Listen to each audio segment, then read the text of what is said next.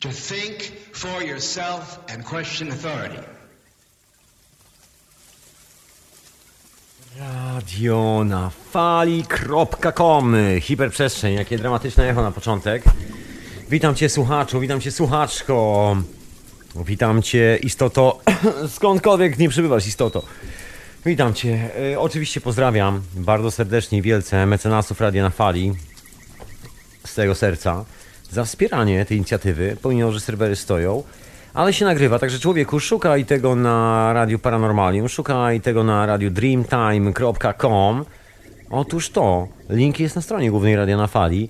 Tam są backupy, zapasy i wszystkie te rzeczy, frykasy, które się tu działy, dźwiękowe. Ja dzisiaj będę jak zwykle troszkę taki roztargniony, bo przyznam się szczerze, udało mi się dzisiaj ogarnąć porządki, no, częściowo. Szczęśliwie czasami się okazuje, że pod biurkiem jest trochę miejsca i o właśnie, no, zrobić relokację, a później nazwać to porządkami, albo jakoś tak. Ja sobie właśnie racjonalizuję tak te swoje porządki, bo oczywiście nie są skończone do końca, nieskończone. No właśnie, dzisiejszy temat hiperprzestrzeni to racjonalizacja, bo ja w ogóle mam y, ostatnio dużo refleksji na temat, co jest racjonalnym myśleniem, a co nim nie jest. Oj, bardzo dużo refleksji. A to z okazji tego, co robię i tak dalej, i tak dalej. Jeśli ktoś słucha radia na fali, to doskonale wie, że w czwartek jest na przykład synteza, gdzie opowiadam o tym, co mniej więcej robię. No właśnie. No to wiadomo, co robię. Coś tak zagalopowałem. No to co, człowieku, ja tu nie jestem w pracy, wiesz, ja tu po prostu się spotkałem z tobą w ten sobotni wieczór, także nie myśl, że ja tu będę zaraz poprawiał krawat, yy, pracował jeszcze bardziej koszula, albo coś w tym stylu i będę mówił, proszę państwa, witam serdecznie w sobotni wie... Nie no, zapomnij, człowieku, zwariowałeś. Zapomnij, zapomnij. Weź sobie, wylej zimną kubeł wody na, na głowę albo jakoś tak. Zapomnij o takich frykasach. Jest po prostu surowo, bezceremonialnie. Ty i ja w radiu na fali, wiesz. I tak ma być. Yy, W hiperprzestrzeni, a ja mam na imię Tomek. I oprócz tego jestem na czacie Radia na Fali. Muszę tam napisać coś. Coś tam napiszę. Napiszę, że w ogóle jestem. Pozdrawiam wszystkich serdecznie. Pisałem bry. Bry wieczór. Się przedstawiam jak taki kurde, no jak starej z polskiej komedii można powiedzieć. Bry wieczór. Albo coś takiego. Gdzieś chodzą za mną te komedie. Tam też troszkę jest na temat racjonalizmu. A coś tak kręcę na krzesełku. Sobie coś skręciłem do palenia. Bo dzisiaj naprawdę na temat racjonalizmu ja myślę, że bez po prostu jakiegoś normalnego podejścia, to w ogóle chyba to słowo naprawdę ciężko, ciężko wytrzymać. Ja mówię ci, człowieku, nie jestem tu w pracy. Też sobie coś zapal, sobie skręć, jest sobotni wieczór, jestem częściowo po robocie. No właśnie, mam soczek pom e, pomarańczowy, nie pomidorowy, pomarańczowy, mam e, kawkę, no nie cała, półeczka tam jeszcze jest. Uch, i mam dużo refleksji na temat tego, co my w ogóle, mm, e, co ja w ogóle zauważam przede wszystkim. Już chciałem powiedzieć za ciebie, za siebie, za cały świat. Nie, nie. Co ja zauważam pod pretekstem racjonalizmu, bo to jest ciekawa historia w ogóle w dzisiejszych czasach, że ja sobie popijam ten soczek pomarańczowy. Mówię ci, że nie jestem w pracy, zapomnij o tym. I fajnie, że wpadłeś na kawkę i że ty też wpadłaś na herbatę. Fajnie cię widzieć. No to już ci mówię o co chodzi z tym racjonalizmem że traf, trafia mi się taka refleksja ostatnio. No wiesz, wiele rzeczy, które się wydawało racjonalne, nagle racjonalne nie są. W ogóle samo pojęcie racjonalizmu, w ogóle, że mówimy, że coś jest w ogóle racjonalne. Ja sięgnąłem aż do definicji słowa racjonalizm, sięgnąłem aż strasznie daleko, bo po klawiaturę do Google'a. No, Ale mniejsza o to. Szybko wyjaśnię o czym to jest, bo może słuchasz tego w samochodzie albo nie wiadomo gdzie i przecież teraz klikał po internecie Wikipediach i sprawdzał, jaka jest definicja tego słowa, o czym ten człowiek mówi. No więc definicja jest taka jak zwykle z łaciny w naszej kulturze. Ratio, czyli e, rozum i racjonalizm, e, czyli rozumny, rozsądny, posiadający rozum właściwie. Można z łaciny tłumaczyć. Do tej pory w angielskim języku, w slangu w ogóle, używa się czasami, w Londynie czasami słychać takie ratio, ratio, ratio. Coś takiego, że wiesz, racja, ro, ro, rozumiem, że rozumiem. Wszystko łapie, ratio, łapiesz, ratio. Coś takiego jak, e, no właśnie, tak jakoś. Ale zostawmy te lokalne, slangowe historie, które też pochodzą z łaciny notabene i nomen omen. Mianowicie racjonalizm to jest ogólna nazwa różnych stanowisk i nurtów intelektualnych podkreślających znaczenie rozumu lub ewentualnie racjonalności, czyli tego, że potencjalnie gentleman albo lady jest racjonalna, tak zwana rozsądna i rozumna. Właściwie tego się tyczy to słowo. No właśnie. Najbardziej ogólne i istotne są racjonalizm filozoficzny i światopoglądowy, czyli ja wytłumaczę Ci to normalnym językiem, bo to jest taka naukowa definicja w języku polskim i ona z reguły brzmi tak jak pisana dla konia, który i tak nie potrafi czytać. Mianowicie chodzi o to, że racjonalizm filozoficzny to jest wymyślenie sobie teologii, która teoretycznie wydaje się rozumna i rozsądna. A racjonalizm światopoglądowy to jest na przykład współczesny, współczesny świat dookoła, to jest ta cudowna religia pieniądza, no właśnie, całe to szaleństwo dookoła. I to wydaje się oczywiście bardzo rozumne i rozsądne. Szczególnie dla tych, którzy chcą mieć jak najwięcej tych pieniędzy. Dla nich jest to rozumne i rozsądne, ponieważ to jest ich świat. Prawda? I to jest tak zwany racjonalizm światopoglądowy. Prawda, że proste? Jest jeszcze, och, kilka innych rzeczy, racjonalizm kontynentalny, nowożytny i tak dalej. Generalnie po prostu racjonalizm. Racjonalizm w architekturze, racjonalizm, e, racjonalizm w domu i zagrodzie, można powiedzieć. W językoznawstwie też racjonalizm, charakteryzujący się naukowym podejściem do języka, czyli że na przykład staram się, jak tylko mogę, poprawnie odmieniać wszelkie możliwe izmy, racjonalizmy i soki pomarańczowe i plazmowe i tak dalej, i tak dalej. Mam, mam CO2 w ogóle w soku pomarańczowym, jakby się ktoś pytał, czy ja tutaj czegoś nie używam ekstra. Oczywiście używam, technologii cache używam, ale to zostawmy na moment, bo ja o tym w czwartek w radiu, a w środę, przypominam, w środę Etykieta zastępcza księcia Edwarda. Pozdrawiam serdecznie książę. Pisano w człowieku. Anyway, yy, i właśnie. Yy, bo tu, bo tu w ogóle się tak zagapiłem troszkę, bo tu jakiś ktoś mi coś tam pisze na Skype'ie. Poczekaj człowieku, aż yy, włączę muzyczkę. Przejdę troszkę do tego Skype'a, poczytam co tam jest napisane. Na razie to w ogóle racjonalizm. Chcę ci powiedzieć o czym w ogóle i na czym polega moja refleksja w ogóle dzisiaj, o czym ci będę truł przez dwie godziny i mam nadzieję, że zadzwonisz, bo oprócz tego, że jestem na czacie Radio na Fali, to oczywiście jestem pod Skype'em, live, absolutnie, radionafali.com, tak to się nazywa. Także śmiało możesz człowieku dzwonić i pogadać ze mną na temat racjonalizmu. Bo ja mam taką koncepcję, którą już ci tutaj z góry zrzucam. Nie będę czekał z puentą do końca, bo będę rozbierał teraz tą puentę, a ty możesz dołączyć, że racjonalizm to jest taka ściema. To jest tak jak z tym powiedzonkiem właśnie, że było, że każdy, że, że jest wiele prawd. Kompromis, o, tak to się nazywało, kompromis. Sama definicja słowa kompromis, no właśnie. To sobie proszę znaleźć, że jest to połączenie przeciwstawnych e, sytuacji, takich zgodzenie się. Z cyklu gorąca woda zgadza się z zimną i podają sobie rękę i nic się nie dzieje. Nie wybucha, nie zmienia temperatury. Takie połączenia. Ten termin i w ogóle cały ten koncept, że coś jest właśnie takie, że tak się łączy ze sobą bez problemów, wymyślił facet, który wierzył w płaską ziemię. Ja wcale nie żartuję. Ja wiem, że w dzisiejszych czasach jest to dosyć spory, popularny ruch. To troszeczkę tak jakby y, pogrobowce Watykanu wstały, takie jeszcze XIV-XIII wieczne i nagle zaczęły żyć pomiędzy ludźmi, mówiąc, że ziemia jest płaska, ziemia jest płaska. No właśnie, niektórzy w to wierzą, ale zostawiamy syndrom płaskiej ziemi. Ja tylko tak ilustruję, że ten sam koleś, który w ogóle wymyślał, że Ziemia jest płaska i w ogóle starał się to, jak to się ładnie dzisiaj mówi w dzisiejszym odcinku, zracjonalizować, czyli nadać temu jakikolwiek element rozumu i rozsądku. Dlatego się mówi, że coś się stara zracjonalizować, czyli starasz się spowodować, że coś jest mądre. Niezależnie od tego, jak bardzo głupie jest, oczywiście. Ale to taka moja własna dygresja. W każdym razie ten sam facet twierdził, że jest kompromis. Dosyć egzotyczna historia Równie dobrze można powiedzieć, że właśnie, bo co można powiedzieć? Ja doszedłem do takiego momentu, że ciężko jest powiedzieć cokolwiek, bo właśnie ten cały racjonalizm, jak, jakkolwiek by to nie nazywać, czyli tak zwane rozumne, rozsądne podejście, z definicji by rozumne. Znaczy, bo tu trzeba się zastanowić, czym jest roz, rozum. W naszym podejściu racjonalne to znaczy takie, że przewidujemy, że na przykład jest jakieś prawo, są jakieś zjawiska i racjonalnie coś takiego nie ma prawa miejsca. To jest taki klasyczny ukłon w kierunku współczesnej cywilizacji. Racjonalnie to w ogóle, słuchaj, ty i ja tak naprawdę nie mamy prawa miejsca. Racjonalnie, rzecz, ujmując. I tu na pewno kojarzysz wszystkie te wywody naukowe związane z czarnymi dziurami, kosmicznymi planami, planetami, yy, układami, meteorytami, katastrofami itd. Tak Katastrofa swoją drogą, ale może nie katastrofa, tylko narodziny, ale to zostawiamy katastroficzne historie.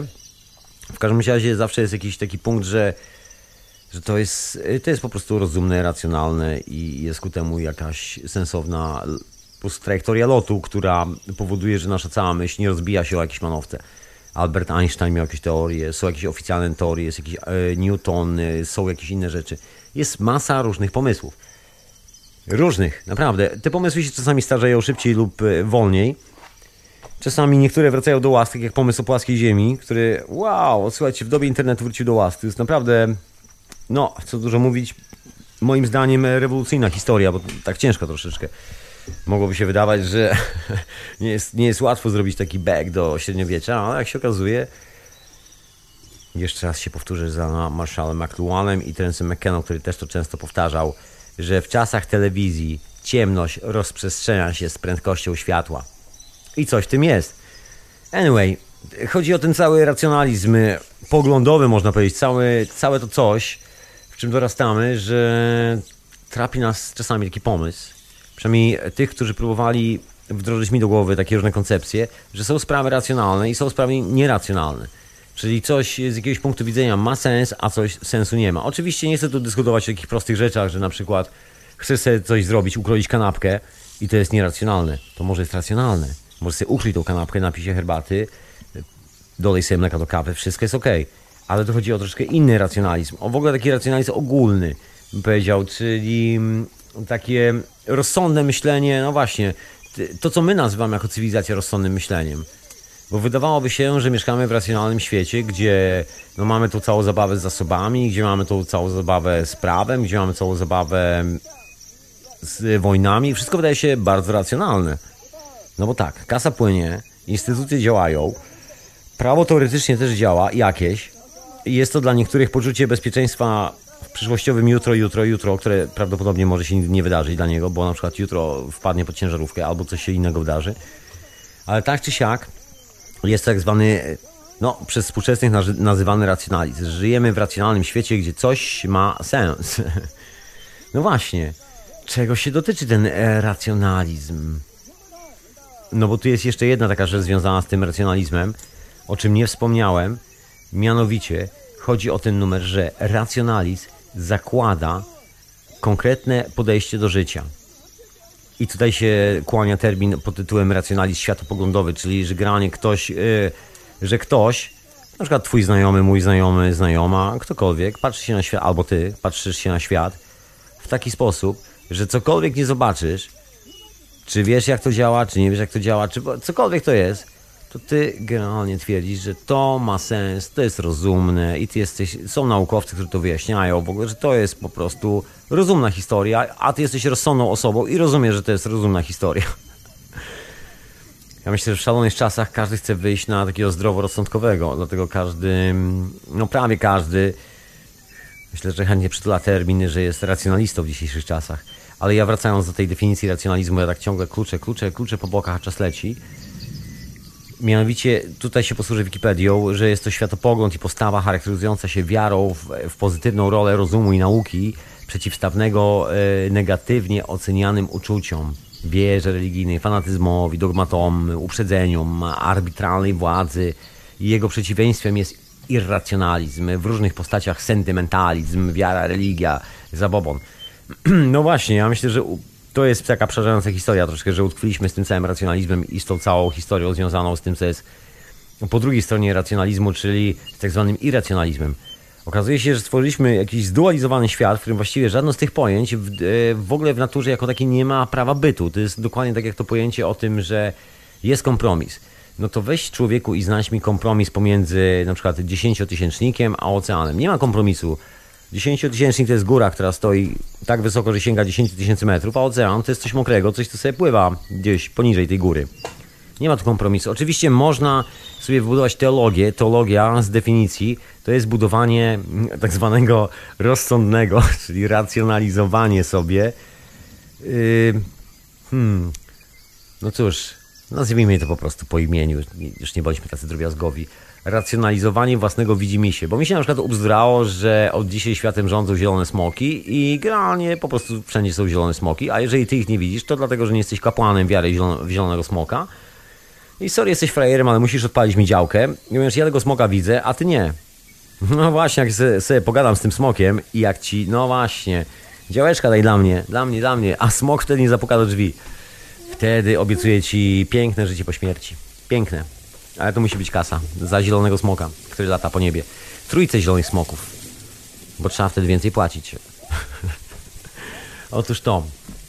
No i jak się okazało, część, e, część tego, jak się opisujemy, bo właściwie ja dzisiaj o tym, jak się opisujemy, bo ostatnio się spotykam z pojęciem racjonalizm, że budując e, pewne urządzenia z pewnej technologii oglądam różne dziwne zjawiska i wielu ludzi ogląda, ogląda razem ze mną te zjawiska i jakby słowo pod tytułem nie, to nie jest racjonalne, to nie jest możliwe. Ten racjonalizm, taki, taki moment, gdzie wszystko, no może nie wszystko, ale dużo rzeczy, które wydawały się racjonalne, sensowne i poukładane, że tak właśnie, że to, to, to była definicja rozsądku, że tak właśnie dzieją się rzeczy na świecie. To jest rozsądek, bo rozsądek polega z wiary w to, że właśnie tak sprawy się dzieją. Cokolwiek by się nie stało, słuchaj, żaby z nieba, huragany, cokolwiek, babcia ugotowała koszmarne wiadro pierogów y, i trzeba je wszystkie znieść naraz, cokolwiek by się wydarzyło, jest to tak zwane rozumne podejście, coś przewidywalnego, coś, co się po prostu dzieje i wiesz, jest okej. Rozumiemy to wszystko, wiemy skąd się bierze, damy sobie z tym radę. Tak zwane racjonalne podejście. I widzę, jak w wielu momentach racjonalne podejście wysiada, bo zjawiska, które się dzieją, nie są specjalnie właśnie z tego punktu widzenia do złapania, bo samo, sam w ogóle ten pomysł, że wiesz, że ustawiam jakąś poprzeczkę tak zwanego rozumu, że w ogóle biorę taką definicję, że coś jest rozumne, coś jest rozsądne, że sobie stawiam taką poprzeczkę, powoduje, że właściwie, no tak, to trochę jakbym wyszedł na duże pole, piękne pole, cudowne, wlazł na połowę tego pola, postawił sobie wysoki mur, chociaż tam nie ma żadnego sąsiada, nie ma nikogo, puste pole, piękny widok na horyzont, wiesz, schody i zachody słońca. Pięknie jest, może grzyby rosną, jakieś psychoaktywne na tych łąkach, w końcu już po przymrozkach jest pierwszych. Każdym razie, że sobie stawiam na środku tego pola wysoki mur, który zagradza mi kompletnie, całkowicie widok. Mur jest jeszcze na, wysoki na 6 metrów i przypomina ten, który zbudowali naziści pod izraelską flagą dookoła Palestyny. I generalnie mam taki widok jak mieszkańcy Palestyny, czyli żaden. Takie getto. No i racjonalnego punktu widzenia to oczywiście, no właśnie, to jest racjonalne. To jest rozsądne, bo ja na przykład się ogradzam. Zawsze mogę znaleźć jakąś, i tu kolejny raz użyję słowa teologię, jakąś wiarę i religię, bo mi się obzdurało, lęki, lęki, własne lęki psychopatyczne, że zaraz wybiegnie stamtąd szablozemny tygrys i zerze mnie żywcem, kiedy ja będę podziwiał te zachody słońca. Dlatego wybudowałem ten mur, postawiłem strażnicę i generalnie wykarczowałem cały las dookoła. Wiesz, boję się tego wilka. Albo coś w tym stylu. E, Z racjonalnego punktu widzenia ma to sens. No bo jest to rozsądne. Jest lęk i jest coś, co powoduje, że możemy zdjąć tą odmę lęku z nas samych. No ale właśnie pytanie, czemu ma służyć w ogóle racjonalizm? Ja myślę, że to są w ogóle takie pojęcia jak na przykład racjonalizm i irracjonalizm. Wszystkie te poprzeczki mają jedną genialną zaletę. Służą tylko i wyłącznie do tego, żeby doprowadzić człowieka do kompletnego szaleństwa, w którym nie daje sobie za bardzo szansy na to, żeby przyjrzeć się zjawisku tak, jak ono wygląda, żeby się za bardzo nie przejmować, czy ono jest rozumne, rozsądne, czy nierozsądne. Wyobraź sobie starą babę 300-500 lat temu, jak w... właśnie, jak skrzyczał ją e, ksiądz na kazaniu. Ale skrzyczał ją tak, bo coś mu, wiesz, za mało kasy dała. I baba taka przerażona wychodzi z kościoła i nagle piorun, burza się zrobiła i piorun grzmotą w e, kościół. Się troszeczkę dymu zrobiło i baba spojrzała i powiedziała oj, oj, oj, kara boska na złego. Czy jakoś tak. I tak by pomyślała. Tak czy siak i tak by się przeżegnała, bo dla niej jest to wydarzenie religijne. Coś, co jest dogmatem. Po prostu piorun jest dogmatem. Pojawia się i znika i po prostu jest arbitralna władza reprezentuje Boga, no bo nie wiadomo kogo reprezentuje, pojawia się i znika. Ty nie potrafisz tego zrobić, stara babo. w cudzysłowie. No właśnie, a później się pojawia, no nie taki stary yy, Nikola Tesla i stwierdza, nie, nie, nie, nie, to nie jest żadna arbitralna władza Boga. Znaczy, na pewno nie w tym kontekście, że tam na kolana i się modlić. To nie jest żaden dogmat. Znaczy, poniekąd jest, ale jest to zjawisko, które można wywołać. I można powiedzieć, że to jest racjonalna postawa, ale to nie jest racjonalna postawa, bo racjonalna postawa, rozumna, zakłada, że no skoro jest, to trzeba tam zostawić gdzie jest i po prostu niech sobie będzie. To jest taki dogmat, który jest. Jest fajnie, znaczy są te pioruny gdzieś tam, wiesz, się pojawiają jeszcze, ale wiadomo, dogmat, nie grzebiemy. I jak się okazuje, wszystkie wynalazki, cokolwiek chcesz na świecie, wynika z tego, że ktoś centralnie olał pojęcie racjonalizowania albo irracjonalizowania jakiegokolwiek, e, jakiejkolwiek historii, pomysłu, czegokolwiek. że nikt nie zastanawiał się nad tym, czy to ma sens. Bo właściwie de facto cała ta historia sprowadza się do zastanowienia się, czy to, co robię, ma sens. Są takie momenty w życiu, tak mi się wydaje, że co jak co, ale ostatnie pytanie, które trzeba było sobie zadawać, to pytanie o sens, ponieważ wszystko ma sens, a to pytanie tylko miesza w głowie. Zresztą to nie za bardzo pomaga akurat w wielu sytuacjach. Po prostu człowiek robi rzeczy sensowne z natury, ponieważ, no nie wiem, tak mi się wydaje, jesteśmy żywymi istotami na tej planecie, ty i ja. I chyba nie ma z tym problemu, żeby sobie, no nie wiem, zrobić normalne życie. No chyba, że ktoś się boi i racjonalizuje sobie strach. Racjonalizm, racjonalizm. Bo jeśli tak przyglądam, a propos tych swoich eksperymentów i działalności poza hiperprzestrzennej, około hiperprzestrzennej bym powiedział, albo nawet całkiem hiperprzestrzennej, ale z tej drugiej technicznej strony, że wiele spraw, które się dzieją dookoła nas, się tak elegancko wymyka wszelkim próbom złapania na taki haczyk rozumu, rozsądku, klasycznego zrozumienia, tak żeby sobie pokiwać, bo powiedzieć, a, a, to, a, to rozumiem, to, a, to spoko, to i wrócić do swojego poprzedniego życia. Bo ja myślę, że są takie rzeczy, w ogóle wszędzie granie, dookoła w nauce, czy to w tym stuleciu, każdym, przepraszam, jak zwykle ten porządek pod biurkiem, kartony mi się wysypują. A miało być tak spokojnie. Anyway. W każdym razie ten racjonalizm właściwie nie sprowadza się do, znaczy sprowadza się do tego, że wszystkich trzyma mocno za ziemię, za dubsko. I wielu z nas nie poskakuje, bo właściwie no, jest ten racjonalizm, jest, jest poczucie rozumu i rozsądku, czyli jeżeli coś działa do tej pory, no bo to jest taka logiczna dźwignia tego całego patentu, że jeżeli coś działa, to po co to psuć? no można lepiej, ale po co to psuć? No i teraz jest pytanie, czy przypadkiem nie jest tak, że jak długo siedzimy w miejscu, gdzie śmierdzi, to o ile na początku zracjonalizowaliśmy sobie szybciutko ten smród, albo nawet nie zauważyliśmy, to w pewnym momencie przywykliśmy do smrodu i dopiero tylko ten, kto wchodzi do tego pokoju na świeżo, mówi ej, ale tu śmierdzi. Na co wszyscy się oglądają na niego, mówią nie, tutaj nic nie śmierdzi, wszystko jest okej.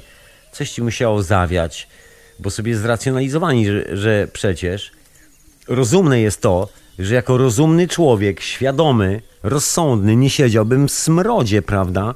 Także smrodu tu nie czuć. A człowiek się przyzwyczaja, jak siedzi przez dłuższy czas. Także tylko ten nowy wchodzi i ten nowy musi ulec pokusie dołączenia do grupy racjonalistów. Posiedzieć chwilę, poruszać nosem na lewo, na prawo, powiedzieć w pewnym momencie, jak mu przejdzie to czucie tego smrodu, bo już tym smrodem zajdzie dookoła centralnie, stwierdzi, właściwie to macie rację. No jest to rozsądne. Coś mi musiało zawiać, bo jak tu posiedziałem, to przestało śmierdzieć. I na tym polega ta sztuczka. Racjonalizm, racjonalizm. Kolejna rzecz, którą ja myślę wykręcano nam głowę przez ostatnie, no nie wiem kiedy, kiedy się pojawił ten koncept, że coś jest racjonalne, coś, coś takie jest, o właśnie, o, że mądre jest i rozsądne. Ja się zawsze śmieję, bo mam taki przykład, może troszeczkę, no, nie chcę powiedzieć, że stajenny, ale troszeczkę taki dosadny bym powiedział. To chyba najlepsze słowo. Jest to kwestia tego, jak przychodzimy na świat. Taka zwykła, trywialna kwestia. Człowiek jakoś powstaje. Żeby powstał człowiek, musi być dwoje ludzi płci przeciwnej. Czy ktoś w tej sytuacji jest rozsądny? No właśnie o to się chciałem zapytać. Czy ktoś w tej sytuacji jest w ogóle rozsądny? No właśnie, no właśnie. To ja może z odrobiną rozsądku, albo i bez, spuszczę troszeczkę muzyczki, trochę dabowej muzyki. To sobie poleję tego soku pom- e, pomarańczowego. Coś mi chodzi ten sok pomidorowy po głowie. Mam pomidory, zrobię sobie. A boli to soczek pomarańczowy na dzisiejszy wieczór. A ty słuchasz hiperprzestrzeni i ja się zastanawiam troszeczkę nad oznaczeniem słowa właśnie racjonalizm. Ogóle co, co właściwie jest racjonalne? Czy w ogóle istnieje pojęcie, pojęcie racjonalizmu? Czy to nie jest jakiś kit? Że my zaczęliśmy się modlić na przykład e, troszkę na zasadzie kultu cargo, bo jest masy kultów cargo dookoła. Popełniłem parę długich wywodów na ten temat. Pewnie znajdziesz w archiwum hiperprzestrzeni na stronie radianafali.com. Ale te kulty cargo sięgają trochę głębiej. Sięgają czasami do takich pojęć, które, które wzięliśmy. Wymyśliliśmy sobie słowo. Ty i ja. Wymyślamy sobie słowo, wymyślamy sobie znaczenie tego słowa, wymyślamy sobie teologię, definicję, wymyślamy sobie później na przykład Wikipedię i sobie wpisujemy racjonalizm, od rozumu, rozsądny, rozumny. No i czujemy się lepiej. W każdym momencie, kiedy cokolwiek się dzieje, dyktowane strachem, lękiem, właściwie powody są nieznane, można powiedzieć, bo właściwie słowo racjonalizm nie oznacza powodu. Oznacza tylko i wyłącznie nasz stan umysłu, bo, bo Pojęcie, czy coś jest rozsądne, czy coś jest rozumne, moja kochana koleżanko i kochany kolego, polega tylko i wyłącznie na tym, że nasza głęboka wiara powoduje w to, że wierzymy, że to ma jakikolwiek sens. Moja głęboka wiara powoduje, że mam wiarę i sen, w sens tego, żeby puścić teraz muzykę. No ale to jest tylko to. Ciężko bym nazwać to roz, rozumnym, rozsądnym. Chociaż są szaleńcy, którzy by stwierdzili, o, Tomek ma strategię. Długo mówi, teraz będzie rozbawiał towarzystwo i puści muzykę. Można by tak pomyśleć. Ale pytanie jest, co ma w głowie taki człowiek? No właśnie, co on ma w głowie? Jeżeli to jest rozsądek, to co oznacza? Bo w takim przypadku oznacza chciwość. A w moim przypadku to oznacza potrzebę relaksu. Także dzisiaj o racjonalizmie, o tym właściwie czym, e, czym jest e, właściwie główna część naszej filozofii, tak zwanej naszej w cudzysłowie filozofii, którą próbowano nam narzucić, którą niektórzy do dzisiaj uskuteczniają i to tak dosyć intensywnie bym powiedział, powołując się na różne koncepcje, począwszy popularne w krajach komunistycznych Hegla, bo był wałkowany za czasów komuny na y, komunistycznych uniwersytetach jako bezpieczna opcja na to, żeby niewolnicy dalej myśleli o swoim niewolnictwie jako wyzwoleniu. Także on jest popularny z kolei y, w bloku byłym socjalistycznym, y, z kolei inne nurty filozoficzne są popularne w innych blokach, y, które są zakochane w innych pieniądzach, inaczej wyglądających, bo właściwie religia sprowadza się do tego samego, do, do wiary w bogactwo, władzę i pieniądze.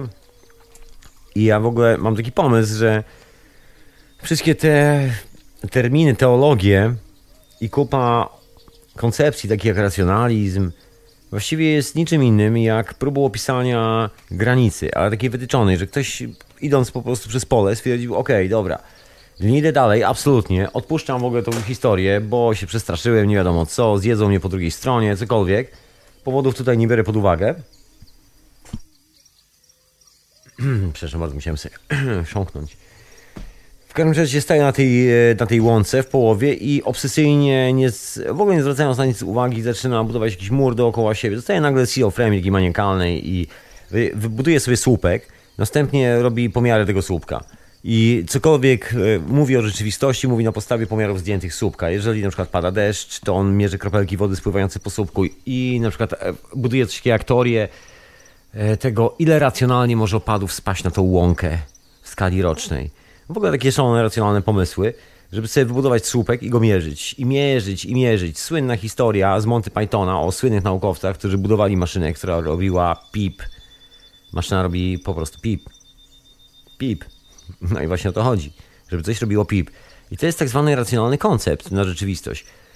Myślę, że cokolwiek by się nie wydarzyło, przyszłość, która nas czeka, jest, y, mówiąc angielskiego, way far away, czyli bardzo daleko, daleko, jeszcze bardziej daleko od y, pojęć właśnie związanych z czymś, co nazwaliśmy naszym światem intelektualnych zdobyczy. Bo nie wiem, jak inaczej nazwać współczesną filozofię. Jeszcze raz przypomnę w ogóle, co było Filo i Sofia. Sofia, no właśnie, to miłość y, do wiedzy, to wiedza właśnie, Sofia do wiedza, a Filo to jest, y, to jest miłość, pożądanie. Zoofil pożąda zwierzątek, prawda? Otóż to, Zofia, Filo, no właśnie umiłowanie, pożądanie do wiedzy. I w przypadku starożytnych y, czasów oznaczało to właściwie, no mówiąc y, na dzisiaj, tak tłumacząc dosłownie, umiłowanie tripa, czyli wiedzy przychodzącej z tripa, czyli bycie tripowiczem, dosłownie chyba. No bo cóż innego się robiło w tamtych czasach. Jechało się do Delft, wrzucało się substancje psychoaktywne. No i były wizje. Nie można było oczywiście o tym nikomu mówić. To była tajemnica hermetyczna, że każdy ma dostęp do tej wiedzy. Trzeba było się udać do Delft, trzeba było wykonać kilka rzeczy, być tam przyjętym, spędzić trochę czasu i obiecać, że nikomu się za dużo na ten temat nie powie. W ogóle się nic nie powie. Kiedyś wspominałem o pewnym dżentelmenie, który został zapisany nawet w greckich kronikach, bo dżentelmen ów wrócił z Delft od tych przepowiedni, od tych mistycznych podróży i zaczął opowiadać u siebie na wiosce, w cudzysłowie, w miasteczku, co tam widział. Chwilę, jak tylko zaczął mówić, jak tylko słuchy się rozeszły, że jest dżentelmen, który który właściwie zaczął mówić, co się tam w Delphi e, dzieje. Pojawili się strażnicy z Delph, porozmawiali w nim taki, z nim w taki sposób, że już więcej gentleman nie chciał powiedzieć ani słowa. Być może zagrozili mu śmiercią. I don't know, nie mam pojęcia, co się wydarzyło. Taka legenda dotarła do moich uszu. Jest to, jest to spisane właściwie w kronikach greckich. Poważnie. W tym momencie nie powiem, kto i gdzie to napisał, ale wiem to człowieka, który właśnie to wyciągnął z kronik. starych kronik, bo badał ten temat. No ciekawa historia z tymi delfami. No w każdym razie chodzi o tą wiedzę, że wiedza jest zawsze przekroczeniem tego magicznego słupka, który sobie ktoś tam wybudował na środku pola, twierdząc, że ten słupek jest jedynym systemem miar, wag, pomiar jakości, czegokolwiek, potwierdzeniem naszego fa- faktu naszej egzystencji na tej planecie. Że właśnie ten słupek i wszystkie zasady manifestują się na tym słupku. Nie, no ja rozumiem, że mogło się stąd y, skądś to wziąć. Jeżeli spojrzysz na piramidy, no to widać taki potężny pomnik. Lądowisko widać. Dziwne urządzenie łączące się komunikacyjnie z gwiazdami, z Ziemią, opisujące właściwie kąty geometryczne całego kosmosu i operujące dziwnymi mocami, o których mówią ludzie, którzy czują dziwne moce, dziwne sny w środku piramidy. Słyszałeś nieraz tysiące rzeczy. W ogóle sama konstrukcja, która jest szokująca. To, gdzie są wejścia, że tych komór jest cztery, co odkrył taki gentleman y, z Polski, pan archeolog. Anyway, o nim już wspominałem jakiś czas temu. Może, może ktoś wrzuci linka. A jak znajdę podczas muzyczki, to wrzucę jakiegoś linka. Anyway. Wracając do naszego, naszego pomysłu na racjonalność, to wynika się racjonalności. To można spró- próbować sobie zracjonalizować, ale tak długo jak nie przekroczysz tego słupka, jak nie, no nie wiem, no to, to ciężko właściwie, samo pojęcie racjonalizować brzmi po prostu jak koszmarne wiadro kiełbasy. Bo co można sobie zracjonalizować? Właściwie czy życie polega na racjonalizowaniu sobie czegoś, czy życie polega na tym, żeby no właśnie nie budować tego słupka, nie, nie robić z niego kultu cargo, bo może się skończyć tak, że ty wybudujesz słupek, będzie fajnie, twoje dziecko no, wychowa się przy słupku, tak będziesz z tym słupkiem za pan brat, a wnuk zacznie się modlić i, i klepać czołem do tego słupka i może skończyć się tak, że paręset tysięcy, albo znaczy nie paręset tysięcy, tylko parę tysięcy lat później, parę tysięcy, można powiedzieć, twoich post, post no nie wiem, wnuków, no nie wnuków, no. jakoś tak, no. Następne generacje będą tysiącami uderzały do tego miejsca i tam czołami tłukły w kierunku tego słupka, bo ten słupek będzie oznaczał sens, niezbadany sens ich egzystencji. Nie niezbadany dlatego, że ten sens jest niezbadany, chociaż poniekąd do pewnego stopnia ciężko powiedzieć na ile jest zbadany, ale samo założenie, że jest niezbadany jest założeniem krzywym, bo to troszeczkę tak jak spojrzeć na, na nie wiem, na buty albo rower albo cokolwiek powiedzieć nie. nie. Nigdy. Rozumiem, że o co mi chodzi. Na cokolwiek spojrzeć na, nie wiem, własną rękę i powiedzieć nigdy. Trochę w tym stylu. Nigdy ręki. Taki brak akceptacji samego siebie. I z tej okazji, że ten brak akceptacji był jakiś taki chyba przemożny, potężny, nie wiadomo było z czym się tu skleić. Niektórzy się do dzisiaj sklejają, potrzebują, muszą, czują wewnętrzną potrzebę. Nie wiem, w dzisiejszych czasach w kraju Słowian jest y, modne bycie prasłoweninem, pralechitą i tak dalej. Bardzo dobrze, pralechito. Sława i tobie. W każdym razie zawsze jest jakaś potrzeba słabego charakteru, no, się troszkę powiało, powiało trochę pewnym niemieckim klasykiem, że słaby charakter potrzebuje wiary. No tak, no tak. Ale y, może zostawmy niczego na boku, bo to z y, niczego, który notabene nie był wcale nazistą i nie miał nic wspólnego na, z nazistami, którzy sobie akurat nie, nie, no wiadomo z jakich powodów umiłowali akurat kilka strofów z niego i robili z niego na, narodowego bohatera, chociaż koleś pisał o zupełnie innych sprawach. Ale tych akurat rzeczy nie wydawano w czasach nazizmu, wydano tylko coś zupełnie innego, parę zdań. Anyway. To jest indywidualna historia, to o czym chciałem powiedzieć, ta, cała historia z tą granicą, z wytyczaniem sobie murka, bo ciągle tak odpływam na różne kierunki, ten cały racjonalizm, bo jeżeli nie ma racjonalizmu, bo nie ma jako takiego, czym to jest? To jest po prostu kult cargo. To jest obiekt kultu, który sobie budujemy. To jest właśnie coś, co czai się ze słowem racjonalizm, albo być może jest to słowo, które zwyczajnie, zwyczajnie, niezwyczajnie powoduje, że no, łatwo nam tak przychodzi budowanie tych kultów cargo, czy to szukanie jakichś nowych praw fizyki. Zauważyłeś, że wielu ludzi, naukowców, kogokolwiek, siedzących na, na przykład właśnie w czymś takim, co nazywam nauką, szuka nowych praw albo bada prawa. Wszystko opiera się o pewne prawo, o racjonalizm, bo jest pewne prawo, czyli jest coś rozsądnie przyjęte. To jest ro- rozumna koncepcja, którą zaakceptowało tysiące naukowców i teraz ja w rozumny sposób, słuchaj, będę racjonalnie oczywiście, czyli rozumnie, będę teraz szukał nowej koncepcji. Co najwyżej, opisując tak zwyczajnie jak chłop krowie na rowie, Co najwyżej mogę postawić drugi, drugi słupek obok e, tego pierwszego słupka i właściwie niewiele to zmienia, bo powstaje kolejny kurt cargo. Ewentualnie te słupki pewnego dnia się połączą. Będą, będzie trójca słupków świętych, do których wszyscy będą tłukli czołem. I za paręset lat może się okazać, że cała generacja, wszyscy nagle uwierzyli w to, że to jest koniec i początek świata. Właśnie ten słupek. I nazwali to jeszcze racjonalizmem. Z jednej i z drugiej strony, bo tak, jedni biegną do Boga, drudzy biegną do racjonalizmu, bo jeszcze jest ten drugi kierunek przeciwstawny, o którym chcę wspomnieć parę słów, a mianowicie irracjonalizm.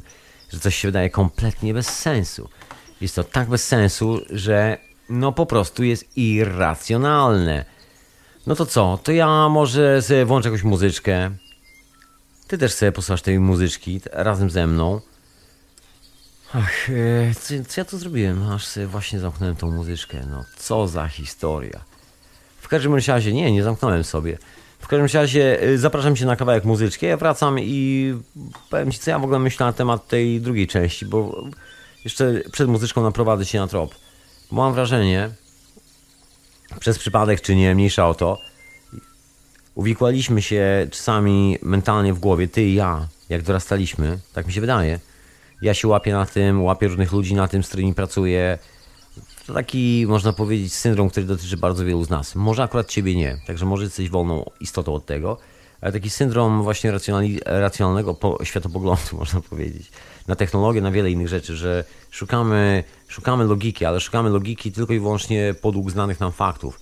A jeżeli coś jest do tej pory nieznane, albo było ukrywane, albo coś i jest całkiem normalne i to jest tak jak ten piorun, z którego Nikola Tesla zrobił prąd, a babcie się do niego modliły, bo widziały tam niezbadaną część i nas wrzucono pomiędzy coś, co jest nierozsądne, czyli jeżeli w coś wierzysz, to jeżeli chcesz złapać tą nierozsądną część, no to albo jesteś człowiekiem wierzącym i już jesteś konkretnie wariatem, świrem wierzącym w jakieś bóstwo, albo jesteś człowiekiem racjonalnym, albo jesteś człowiekiem rozsądnym, człowiekiem rozumu.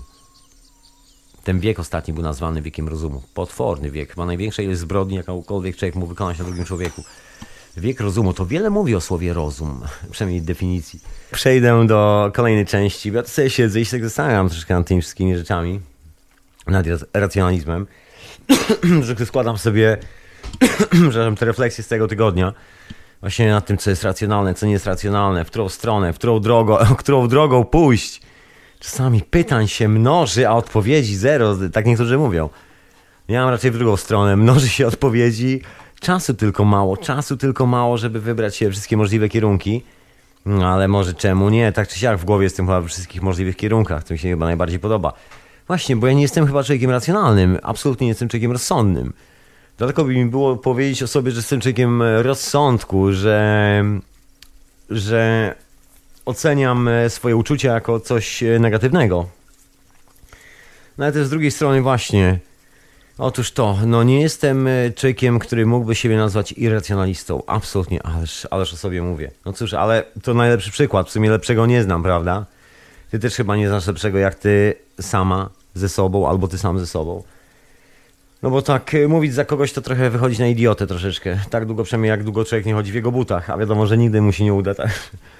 O sobie chyba najlepiej i najsensowniej. W każdym razie, no właśnie, z drugiej strony tego racjonalizmu jest coś, o czym chciałem tu teraz tobie wspomnieć, o irracjonalizmie, czyli o czymś, co... To jest, no możesz, możesz to wziąć jako sentymentalizm, no, szkodliwy sentymentalizm. Ja w sumie tak to biorę. Sam też jako taki troszkę toksyczny sentymentalizm. To jest taka wiara wiesz, religijna, zabobony. Co nie znaczy, że to jest coś złego, właśnie, bo to też jest taka zabawna historia, że zmiksowaliśmy cywilizacyjnie wszystko do kupy w taki sposób, że teraz czasami ciężko się połapać, bo wyobraź sobie teraz starszą babcię gdzieś na jakiejś wsi, która w jakiejś chałupie na końcu wioski robi zioła i teoretycznie wszyscy mówią zabobony, baba rzuca zabobony, a babcia jest takim chemikiem, oldschoolowym, ma takie receptury, które przetrwały tysiące lat, cudem i babcia wie jak wyleczyć praktycznie prawie wszystko. I dla połowy wsi, która z kolei, no właśnie, została tak zwanymi irracjonalistami, czyli wybrała się na tą samą wycieczkę, na którą wybrali się racjonaliści, czyli ci niby rozsądni i rozumni, to ci yy, religijni wierzący wybrali się poza zabobon i cokolwiek się z tym światopoglądem oryginalnie nie zgadza, automatycznie wędruje do przegródki pod tytułem wróg.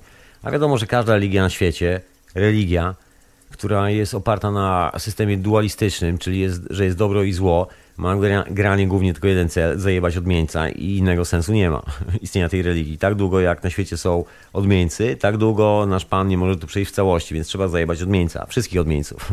Od razu najlepiej od ręki, wszystkich naraz. Oczywiście. Jak, jak przypisywano pewnemu, właśnie, bo to też taka legenda troszeczkę, bo się przypisuje pewnemu y, papieżowi takie zdanie na temat świętej inkwizycji, że a co, a co jeśli on był niewinny? Na co odpowiedź papieża brzmiała ogień pański go jeżeli, jeżeli, jeżeli był niewinny, y, to, to pan zabierze, za- zabrał go do raju. Coś takiego, jakiś taki bełkot. Coś w tym stylu. To, to ogień go jeszcze bardziej oczyści, coś w tym stylu.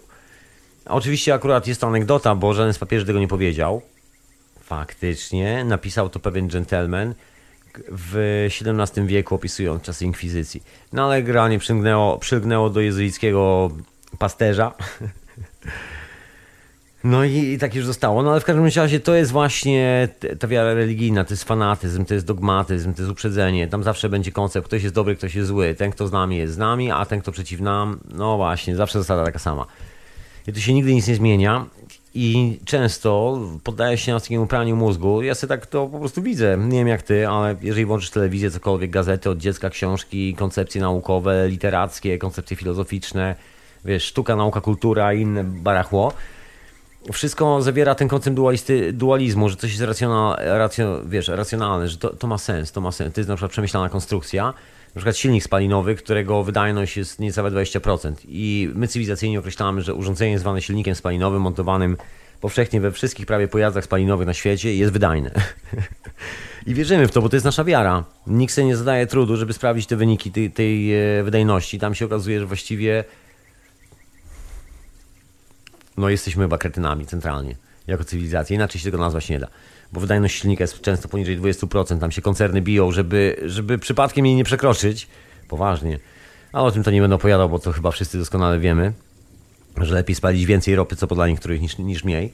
To jest właśnie też taki racjonalizm, bo wierzymy w to, że usługi są na tym oparte, że wszystko jest na zasobach, bo na przykład racjonalnie w nauce panuje takie racjonalne podejście, że jak coś się wysadzi w powietrze, to już nigdy go nie będzie. I jedna metoda, żeby pozyskać troszkę ciepła, to najlepiej coś wysadzić w powietrze. Najbardziej współczuję tym facetom, którzy siedzą w metalowych puszkach, wystrzeliwuje się ich na zbiorniku bardzo wybuchowego paliwa w kosmos, następnie chłopaki muszą wykazać się dużym hartem ducha, żeby nie zwariować i przeżyć. Ponoć warto dla widoków. Nie wiem, e, jeżeli już latałem w kosmos, to tylko i wyłącznie po substancjach psychoaktywnych lub bez, ale nigdy w tej stalowej kapsule. E, Podziwiam ich za wytrzymałość, hard ducha i za to, że mają tyle odwagi, żeby wsiąść do czegoś takiego. Nigdy w życiu bym tam nie wsiadł. Anyway, ale to też jest racjonalizm, bo z racjonalnego punktu widzenia ludzie, którzy to składają, operują prawami naukowymi. I generalnie kawałek stali zachowuje się jak kawałek stali po danej temperaturze, bla, bla, a ty siedząc w tej puszce z tej stali przeżyjesz. Przynajmniej tak głosi definicja. Nie każdy oczywiście przeżywa, czasami jest taki fajerwerk na niebie i później jest spuszczona flaga amerykańska do połowy, bo się okazało, że tam sześciu wywiało w kosmos, bo silnik nie wytrzymał. Czasami, czasami nie jest dobrze siedzieć na bombie. No ale my spalając y, tą ropę w tych napędach samochodowych właśnie siedzimy na bombie cały czas. No i to jest ten racjonalizm. Światopoglądowo oczywiście, bo według naszego światopoglądu to jest ta metoda. Później mamy z drugiej strony właśnie ten irracjonalizm, a on też został zaakceptowany w sumie jako taki irracjonalizm pogodzony z tą sprzecznością. Czyli wiarę religijną. Bo Wiadomo, że wierni przecież też na piechotę do, do tego kościoła nie pójdą, tylko też muszą przepalić ropę, tak że wszyscy sobie podali ręce.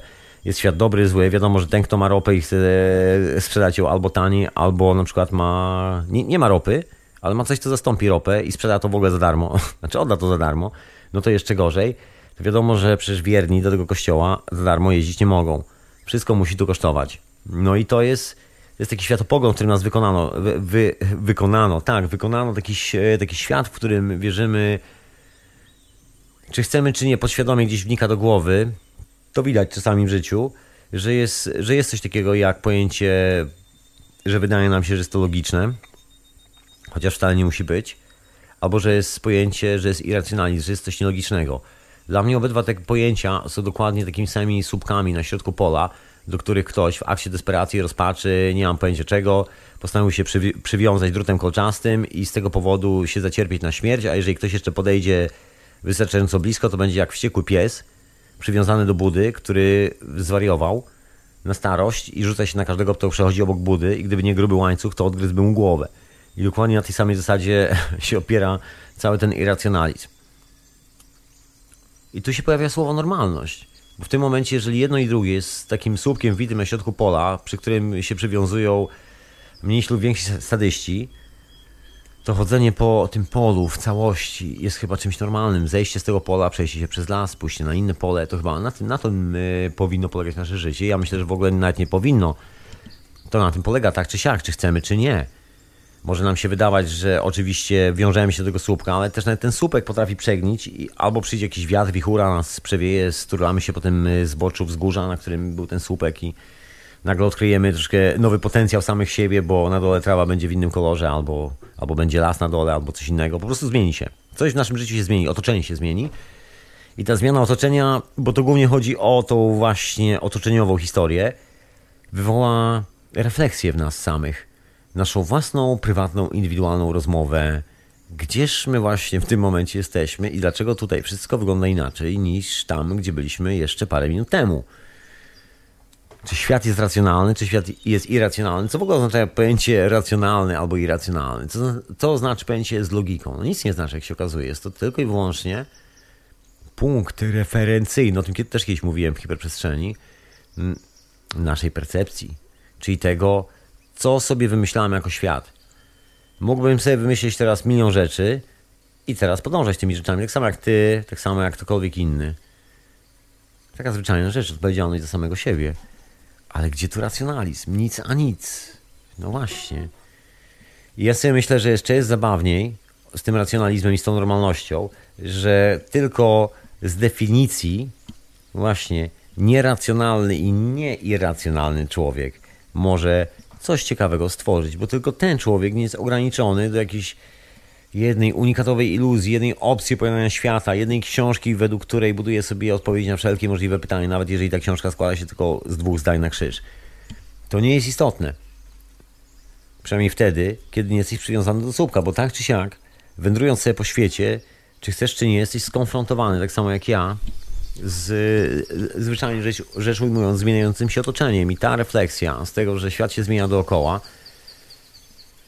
daje chyba troszkę więcej. No nie wiem, czy to jest to powód do obserwowania pewnych prawidłowości. Tu poznałem księ księcia Edwarda, z którym czasami rozmawiamy o takich historiach, że człowiek żyjąc sobie przez ileś tam lat w jednym miejscu, zaczyna widzieć pewne prawidłowości. Ja widzę te prawidłowości dookoła siebie w dużym mieście, jednym, drugim, trzecim, w którym mieszkam, czwartym, w różnych miejscach.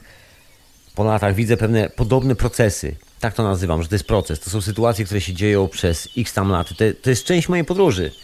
Nic zwyczajnie, znaczy nie ma to nic wspólnego z jakimkolwiek tak zwanym kierunkiem racjonalistycznym albo kierunkiem irracjonalistycznym, jakkolwiek by to nazwać. Zwyczajnie, jedyne co można powiedzieć właściwie o życiu i będzie to najgłębsza filozoficzna prawda, to jest to, że życie jest podróżą. Tak sobie myślę. I właściwie czasami zastanawia mnie, czy przypadkiem ktoś świadomie nie spowodował, że część z nas ugrzęzła sobie, i to tak konkretnie, w tych pojęciach, przynajmniej ugrzęźliśmy tą częścią literacką, być może częścią filozoficzną, tą częścią opisową swojego świata. Bo ja mam taki koncept, że tak jak sobie opisujesz świat, tak sobie stwarzasz świat.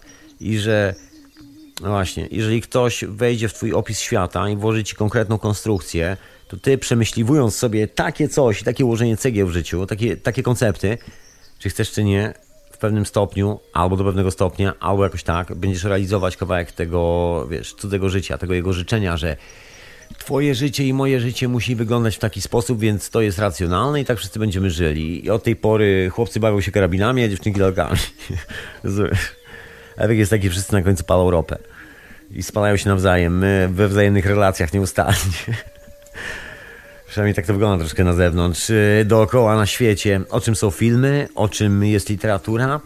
Jest to historia niespełnionych ludzi, którzy na pozór są rozsądni i racjonalni próbują, no właśnie, połączyć to z czymś, czego, czego nie akceptuje ten, ten właśnie światopogląd racjonalistyczny, rozsądkowy.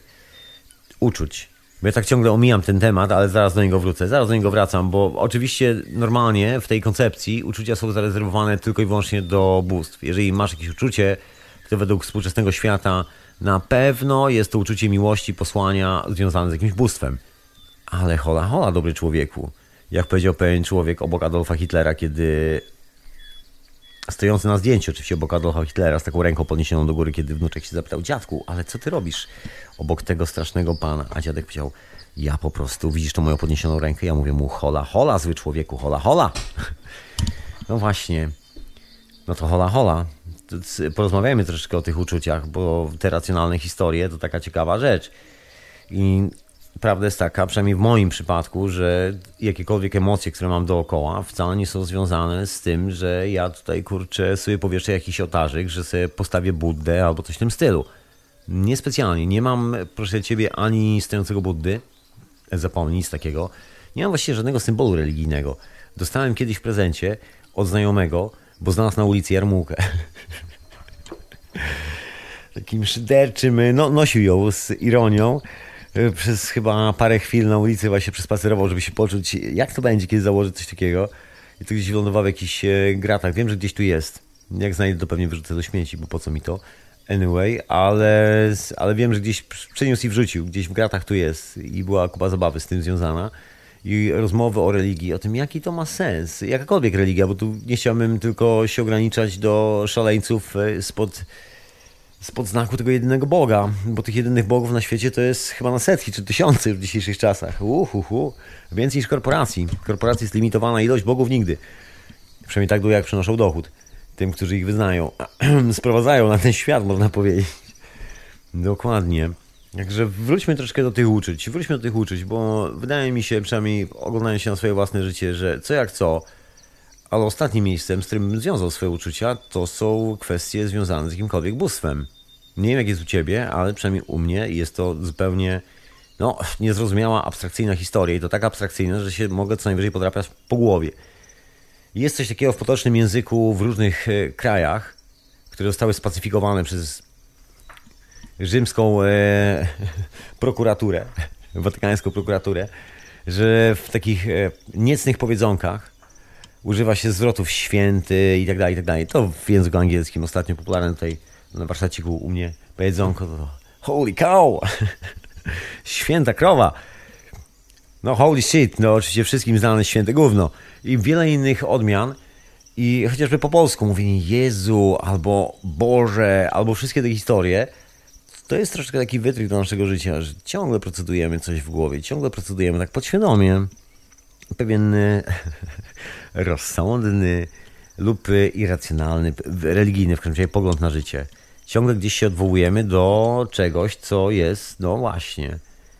Bo na czym się opiera wiara? Przynajmniej część wiary. Ja tu nie chcę tak robić takiej głębokiej analizy lęków, stresu pourazowego, zaburzeń psychopatyczno-maniakalnych, tego typu historii. Zostawiam tu gdzieś z boku. Sobie tak trzepię tym mikrofonem, postawię go gdzieś w jednym miejscu, tak sobie lubię Lubię od tego mikrofonu pobujać się trochę. Anyway. Wiara religijna też jest niczym innym jak zagospodarowaniem emocji. Jeżeli na przykład e, z definicji, bo to w praktyce się nigdy nie wydarzyło, ale przypuśćmy, że na przykład poczułbym się dziwnie, emocjonalnie, gdzieś jakiś stan zburzenia albo uniesienia, cokolwiek, jakkolwiek tego nie nazwiesz, dziwny sen, potężny sen, i gdyby jedyną koncepcją albo jedyną opcją wytłumaczenia sobie tego był jakiś gentleman, który przychodzi w sukience i mówi mi, hej stary, może ty sam nie wiesz, o czym jest ta historia, ale ja reprezentuję pewnego Boga, co kosztuje to tylko stówkę za godzinkę. W, e, wpadam e, tylko raz w niedzielę i ty też padasz raz w niedzielę. Się gadamy, później zwiedzam się na chacie, wtedy w kopercie dajesz mi więcej. I wszelkie twoje te stany emocjonalne jestem w stanie wyjaśnić. Słuchaj, to Bóg się z tobą kontaktuje. Jeżeli dajesz mało, to, no, to Bóg się kontaktuje słabo. To cię bolą nerki, wiesz, źle się czujesz. Słuchaj, musisz dać więcej. Jeżeli dajesz dużo, dobrze, no to te stany to jest błogosławieństwo Boga, nawet jak umrzesz na raka. No to to jest oczywiście błogosławieństwo, bo pamiętaj, że tam czeka na ciebie raj. Ale to nie jest, bo możesz mieć wrażenie, że mówię tylko o jednej watykańskiej psychopatycznej wersji, ale naprawdę to nie jest jedyna watykańska, bo wiesz, w wielu miejscach na świecie się utarło, że tylko oni, ale w rzeczywistości takich koncepcji na świat, mniej lub bardziej opartych o jedno, trójce, czwórce, nie wiem, cokolwiek, ale tej samej zasadzie, że ktoś ci tłumaczy, jak się, jak się czują twoje emocje z tobą i bierze za to kasę, jest sporo. I to jest w ogóle taki, taka podstawa w ogóle wszelkich ruchów nie tylko religijnych. No chociaż właściwie jak na to spojrzeć, tak normalnie, zdrowymi oczyma, to też ruchów re- religijnych, tak zwanej współczesnej psychiatrii. Nic więcej, przecież to jest próba tłumaczenia tylko i wyłącznie tego, czym są e, twoje i moje uczucia. Ktoś przychodzi, siada razem ze mną, sobie gadamy i on mi tłumaczy, słuchaj, twoje uczucia to są zaburzenia tego, tego, czwartego, piątego rzędu, zej to jest tabletka, będziesz ją żarł przez pół roku, jak ci nie przekręci, to ci przejdą te uczucia. Albo będziesz miał inne. Właściwie to nikt, nikt nie wie, ale tu podpisz papier, jakbyś się przekręcił, to wiesz, chcę być czysty. I właściwie do tego sprowadza się cała wiara. I to dalej jest właśnie religijna historia. A gdzie jest życie? Życie jest absolutnie poza tym. Życie nigdy nie było religią i życie nigdy nie było racjonalne. tak jak e, tworzenie nowego życia na tej planecie też nie ma nic wspólnego ani z rozsądkiem, ani z rozumem, ani tym bardziej z wiarą. Wyobraź sobie chłopaku i dziewczyny, jak tak stoicie obok siebie i tak siłą wiary, tak się, rozumiesz, tylko siłą wiary, tak 5 metrów od dystansu między wami i macie czwora, e, czworaczki. Jasne, już to widzę.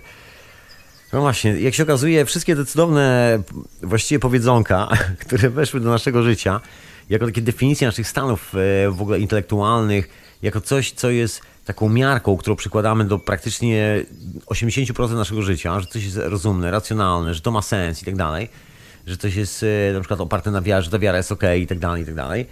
Wszystko to stoi tak daleko, tak daleko od e, tego, w jaki sposób żyjemy, że ja myślę, że ten dystans powoduje, że czasami chyba nie zauważamy, jak daleko to jest.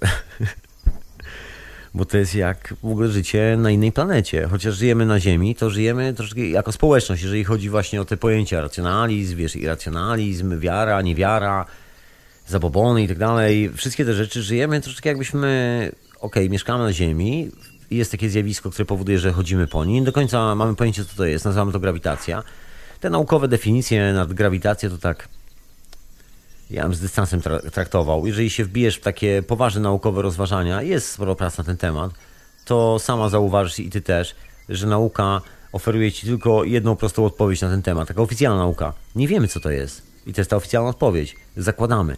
Jest oczywiście pewna koncepcja, która istnieje, która tłumaczy to zjawisko, ale też tłumaczy to zjawisko. Nie mówi, czym ono jest to zjawisko dalej jest właśnie.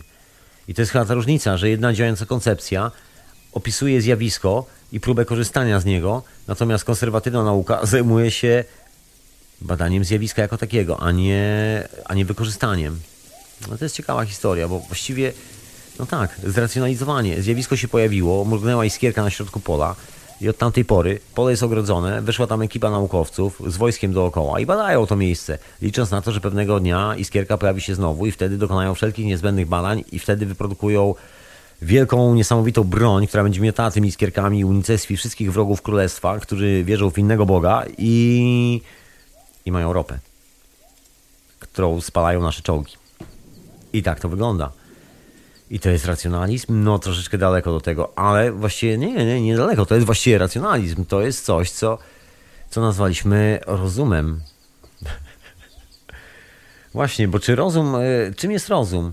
Bo to jest zabawne, bo to jest, e, i tu dochodzę do pewnej esencji, ponieważ współczesna filozofia i w ogóle współczesna teologia to jest coś, co się wyklucza nawzajem i już ci wyjaśniam dlaczego. Bo fenomen polega na tym, że właściwie jeżeli tak się zastanowisz normalnie, jak chłop z krową na rowie, o co tu w tym wszystkim chodzi, to, to, to roz, rozsądek to jest nic innego jak wiara w to, że, że ja ogarniam to zjawisko, które widzę dookoła siebie. To jest nic innego. Jeżeli mówię, że to jest ok, że to jest rozsądek, to jest, wiesz, e, ja to rozumiem, to znaczy tylko tyle, że ogarniam sytuację, która jest dookoła mnie, przynajmniej w części, albo wydaje mi się, że większej lub mniejszej, albo że wszystko, no nieważne. W każdym razie wydaje mi się, że kawałek z tego ogarniam. Na tyle wystarczy. No i ten, e, ten kawałek z tego, że wydaje mi się, Właśnie ten kawałek wydaje mi się, właściwie nie jest, nie jest żadna, żadna rozumna historia. Oczywiście mogę sobie wymyślić wzory matematyczne i tak dalej, ale to jest wiara. I jak się okazuje, cały ten nasz rozum to jest wymyślony rozum, bo właściwie kto, kto jest w stanie ocenić rozum? to jest dobre, właściwie wymyślamy sobie, jak, jak jesteśmy w stanie ocenić rozum. To można powiedzieć, że właściwie wymyśliliśmy, wymyśliliśmy sobie rozum jako cywilizacja. No i jak sobie wymyśliliśmy rozum, bo uwierzyliśmy, że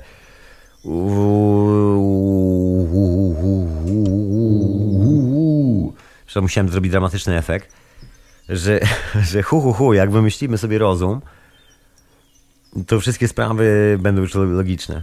To generalnie będziemy mogli powiedzieć, że coś jest rozumne. I zwalić na to wszystko. Bo to właściwie chyba tylko chodzi o zwalanie, zwalanie naszej, naszej ignorancji. I właściwie jest to nic innego jak to potwierdzenie pewnej ignorancji, że wymyśliliśmy sobie, że racjonalizm jako zaprzeczenie w ogóle emocji. A tu się okazuje, że emocje to jest ciekawa rzecz. I teraz ta nauka ma bardzo ciekawe problemy, o których wspominałem to ostatnio na hiperprzestrzeniach.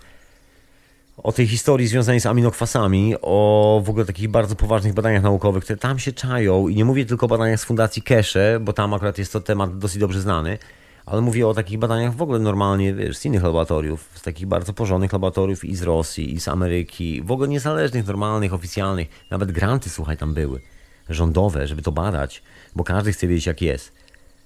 No, może nie każdy, ale niektórzy, którzy płacą za nowe tabletki, chcą wiedzieć, jak jest, bo dla nich to jest ich przyszłość. Oni wiedzą, że no nie jest tak, jak piszą na opakowaniach do tabletek. To jest tylko część prawy, którą się opowiada. Taka, no najsłabsza część. Właściwie ciężko znaleźć tam nawet prawdę w tym wszystkim. Ale jest ta druga część, która też jest na raportach, bo tylko, że te raporty zostają, bo te eksperymenty są cały czas robione.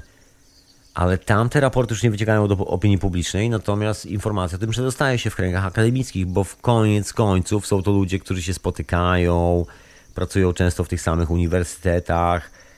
Wiele rzeczy. Zamknięte środowisko, bardzo hermetyczne. Także informacje się troszeczkę rozchodzą.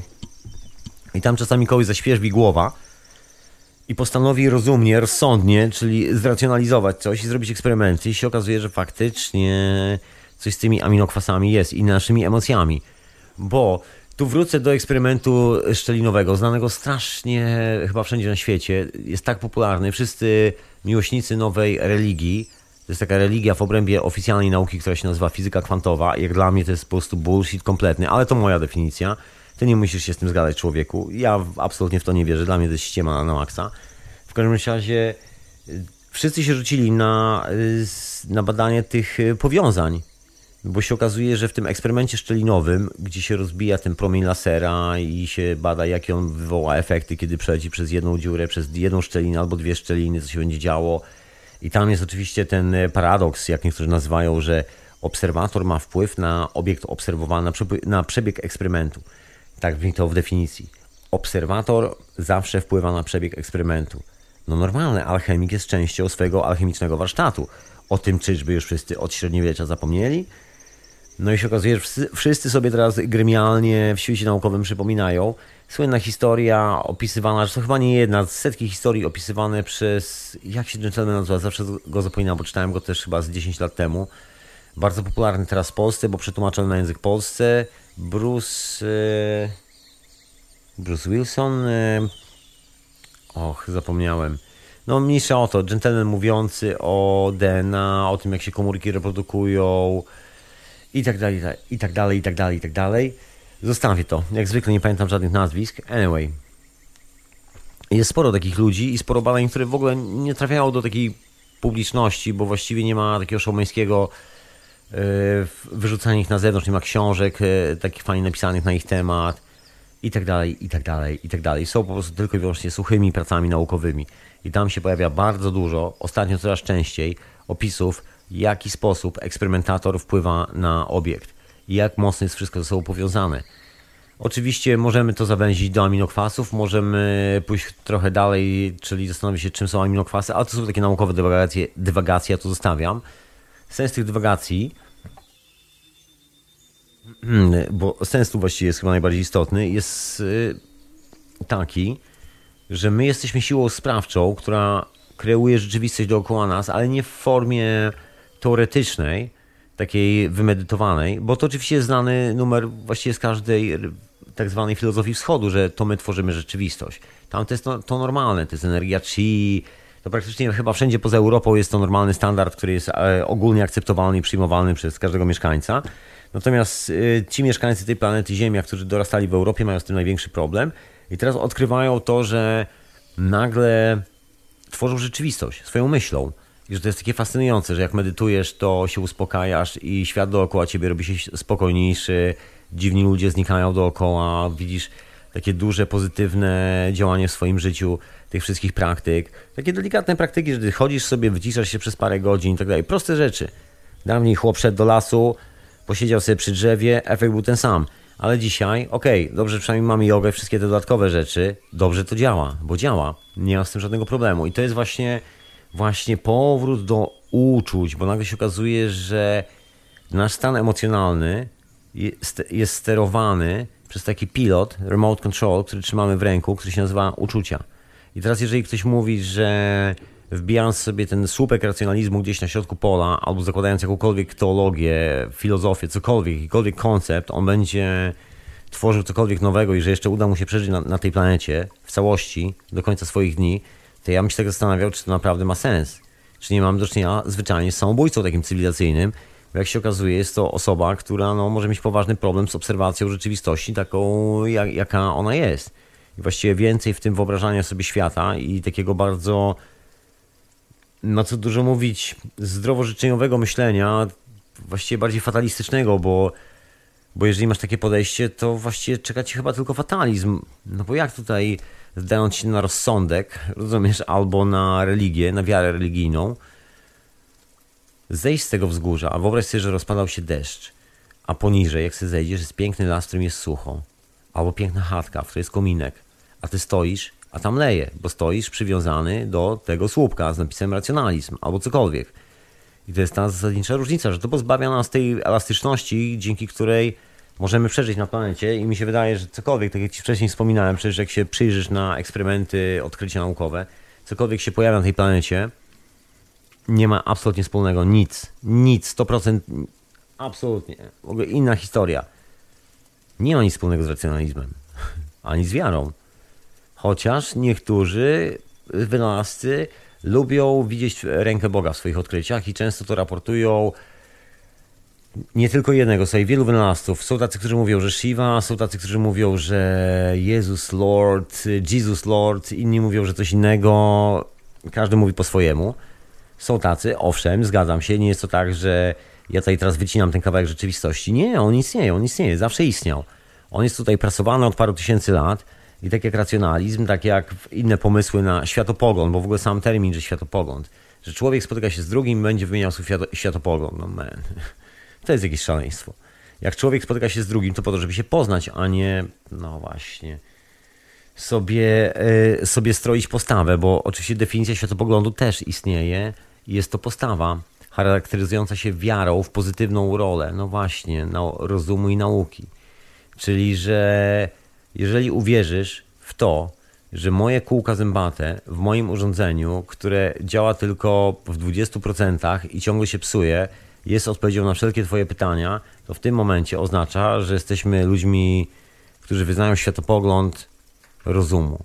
Jesteśmy racjonalni i naukowi, bo to jest też definicja poniekąd współczesna nauki.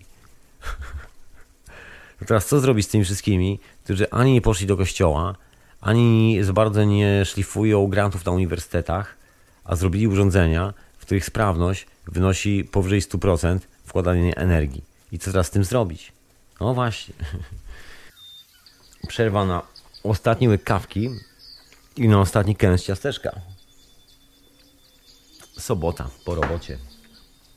Doskonale. Anyway, także już skończyłem. Ale wracając do, e, do tych szalonych wyskoków, Racjonalności właśnie, bo ja tak...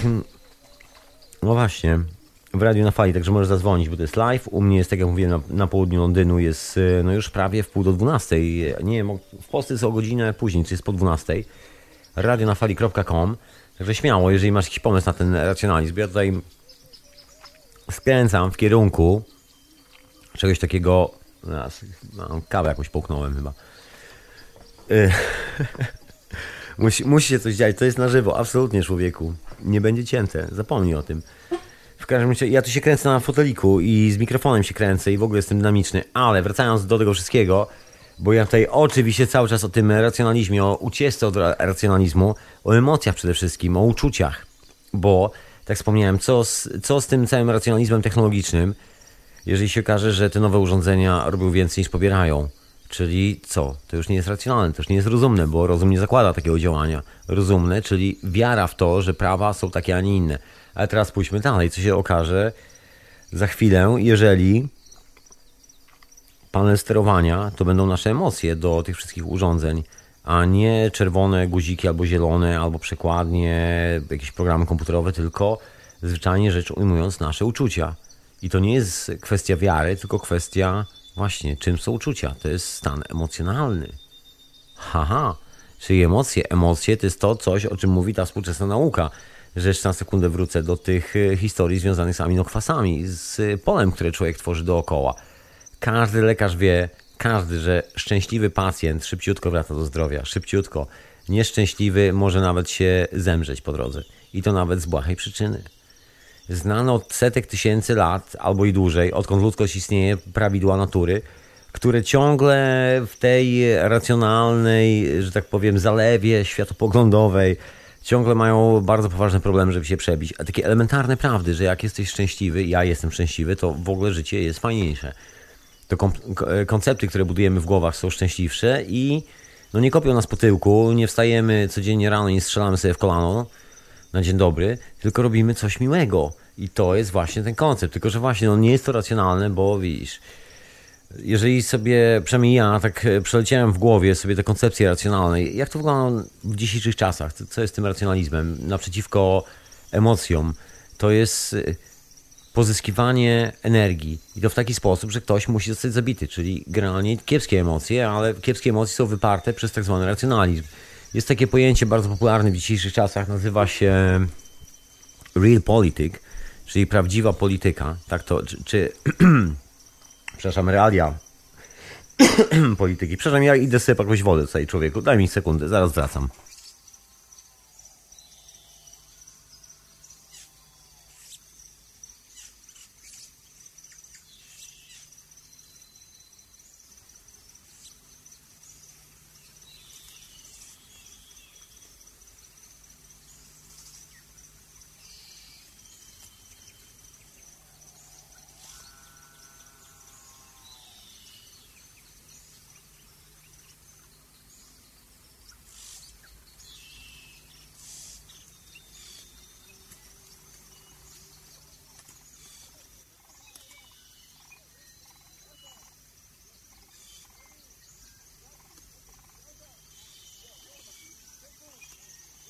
Jejku, jejku, jak dobrze mieć pod ręką butelkę wody. Wow, doskonała historia. Przepraszam, że ja tak, ta, tutaj tak znikam, ale wiesz, no nie jestem w pracy. Jesteś moim gościem, tak zwyczajnie. Witam cię u siebie prywatnie, wiesz. E, w domu, wiesz. E, załóż sobie kapcie. Ro, rozsiądź się wygodnie ze swoją kawką i herbatą. Posłuchaj, co tutaj mówię. Jak chcesz zadzwonić, tak jak mówiłem, radionafali.com. Dobra, mam już wodę, nie uschnę, także mogę dalej kontynuować swoje rozważania z tym e, racjonalizmem. No właśnie, bo, bo tak e, mówię o tym, o wygonieniu tego racjonalizmu. Myślę, że to jest chyba taka rzecz, która charakteryzuje nadchodzące czasy, że cokolwiek chcemy, ten cały racjonalizm, jak każda właściwie filozofia, bo racjonalizm nie jest jedyną filozofią, która, że tak powiem, uwiązała nas w jakiś tam sposób, że ktoś nam rzucił do głowy taki pomysł i zaraził tym, że koniecznie część naszego świata musi tak wyglądać bo iluś tam ludzi to powiedziało. To jest trochę tak jak z tymi prawami naukowymi, że zebrało się 100 naukowców i wiele takich poważnych praw e, w nauce na temat elektryczności, kilku innych rzeczy powstało tak, że się zebrali, ten ktoś powiedział, słuchajcie, zróbmy, po prostu napiszmy, że to jest to i robimy głosowanie. Kto jest za? 57 było za, 43 było przeciw. Przeszło. Rozumiesz? I tak przechodzą prawa nauki, poważnie.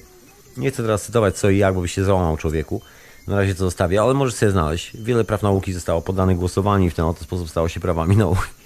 Nie eksperymentalnie, nikt tego nie sprawdzał, co ty, tylko była na zasadzie kto w co wierzy i jak dużo jest wierzących w tych y, z lewej, albo jak dużo wierzących z, pra z prawej strony. I to jest, słuchaj, to jest tak zwany racjonalizm, ja wcale nie żartuję. Całe podręczniki akademickie są na ten temat. Znaczy na temat tych prac, które zostały wybrane metodą głosowania. Jak, jak w, w słynnym filmie Race. Którą metodą głosujemy? Ale jaką metodę głosowania? Przyjdzie, przyjmie, wybierzemy metodę głosowania oczywiście. To chyba takie główne bolączki tego racjonalnego świata naukowego.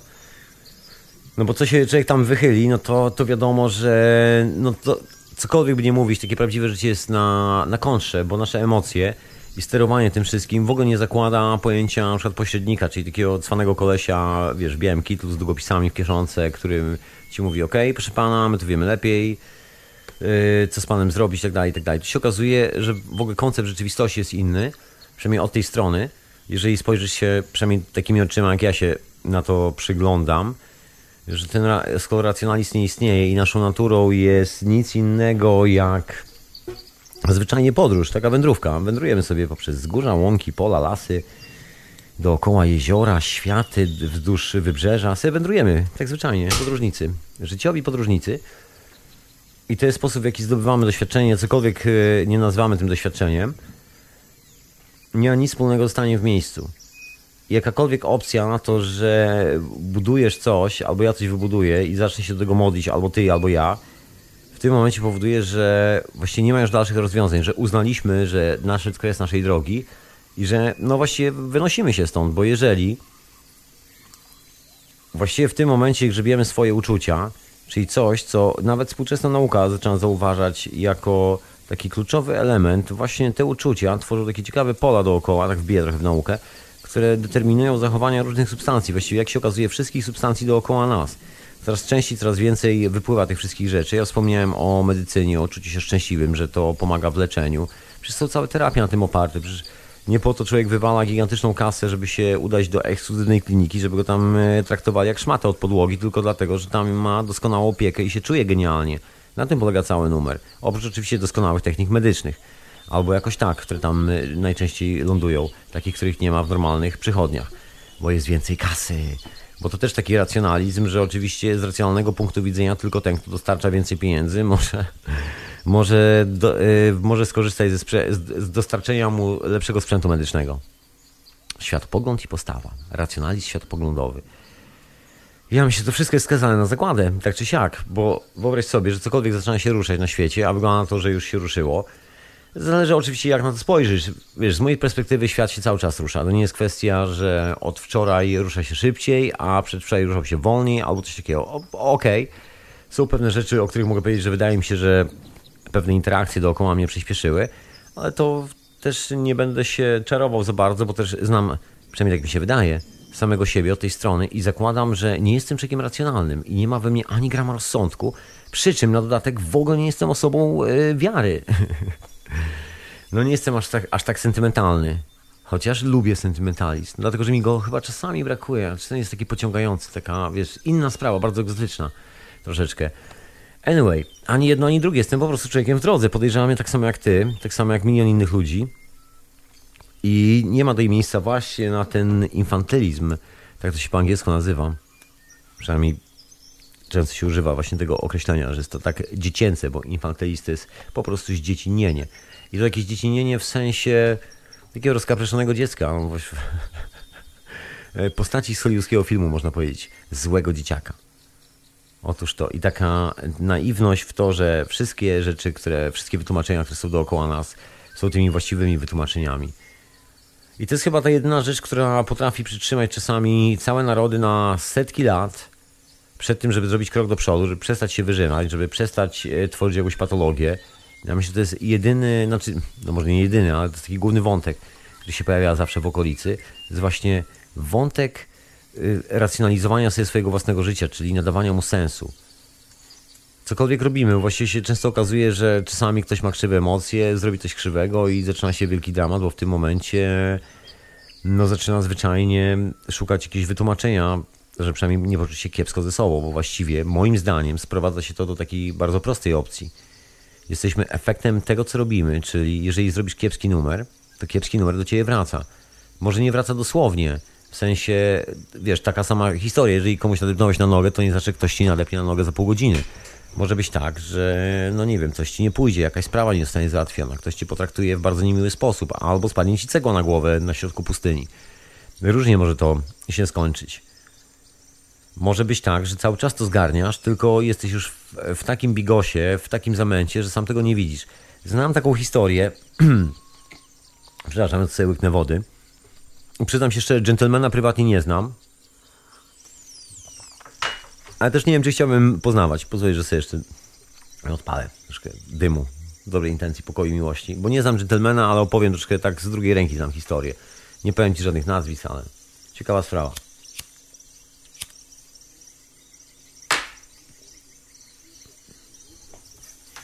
Gentleman zajmuje się, słuchaj, leczeniem, znaczy nie zajmuje się leczeniem, nie jest lekarzem. Jest to właściciel prywatnej kliniki medycznej. I gentleman ma taką, taką e, no, chorobę psychiczną, można powiedzieć, że rozmawiając ze znajomymi, bardzo lubi używać takiego zwrotu, że bardzo mu się podoba, kiedy ludzie chorują, że on sobie życzy, żeby wszyscy ludzie na świecie chorowali, bo on wtedy będzie miał klientów w swojej klinice. Im bardziej chorzy, im bardziej ciężko chorzy, tym e, więcej zarabia ta klinika. Otóż to. I on tak normalnie na prywatnych imprezach, tak w towarzystwie ludzi potrafi walnąć takim tekstem. I wydaje mi się, że wszystko jest ok, wiesz, bo jest to, co, co by tu dużo nie mówić, bardzo z angielskiego mówiąc profitable, bardzo dochodowe zajęcie. Naprawdę bardzo w jego przypadku dochodowe. No nie jest to, że tak powiem, aż taka tania idzie do klinika od tej strony. W sensie mało, mało się chyba nie płaci. I don't know, nie chcę tu wymyślać. Też nie jest taki ekskluzyw. Biznes chyba na rozruchu jest, I don't know. W każdym razie jakaś kasa jest, jest e, drogi samochód, są wakacje w drugich miejscach, jest, e, jest kobieta, jest dziecko. No i wyobraź sobie, że no nie będę tutaj opowiadał prywatnych historii, bo to nie miejsce. No ale efekt jest taki, że ludzie się z własnym dzieckiem nie dogadują i to bardzo poważnie, a dziecko jest w takim wieku, że no jeżeli ktoś, jeżeli dziecko nie dogaduje się z rodzicami, to nie możesz niczego zwalić na dziecko, bo ono chętnie by się z nimi dogadało każdego dnia, tylko zdaje się, rodzice są zajęci czymś innym. I widzisz, to jest taki kocioł, w którym ludzie dorastają, bo to jest jedno, drugie, zdaje się dziecko i tak sobie dorastają w tym kocie, kociołku, nie zdając sobie sprawy, jak życie kręci się dookoła nich. Pewnego dnia emocja, która, którą cały czas sieją z drugiej strony, no, będzie słaba do przyjęcia, no bo co, dziecko podrośnie i jaka będzie emocja pomiędzy nimi? Może być słaba emocja, nawet nie pomiędzy nimi, tylko własna emocja, kiedy się zauważy, że dziecko dorosło i że, no właśnie, to jest też żywa istota, która emi, e, emituje pewną interakcję, nawet stojąc obok ciebie. Ty się albo fajnie czujesz, albo nie.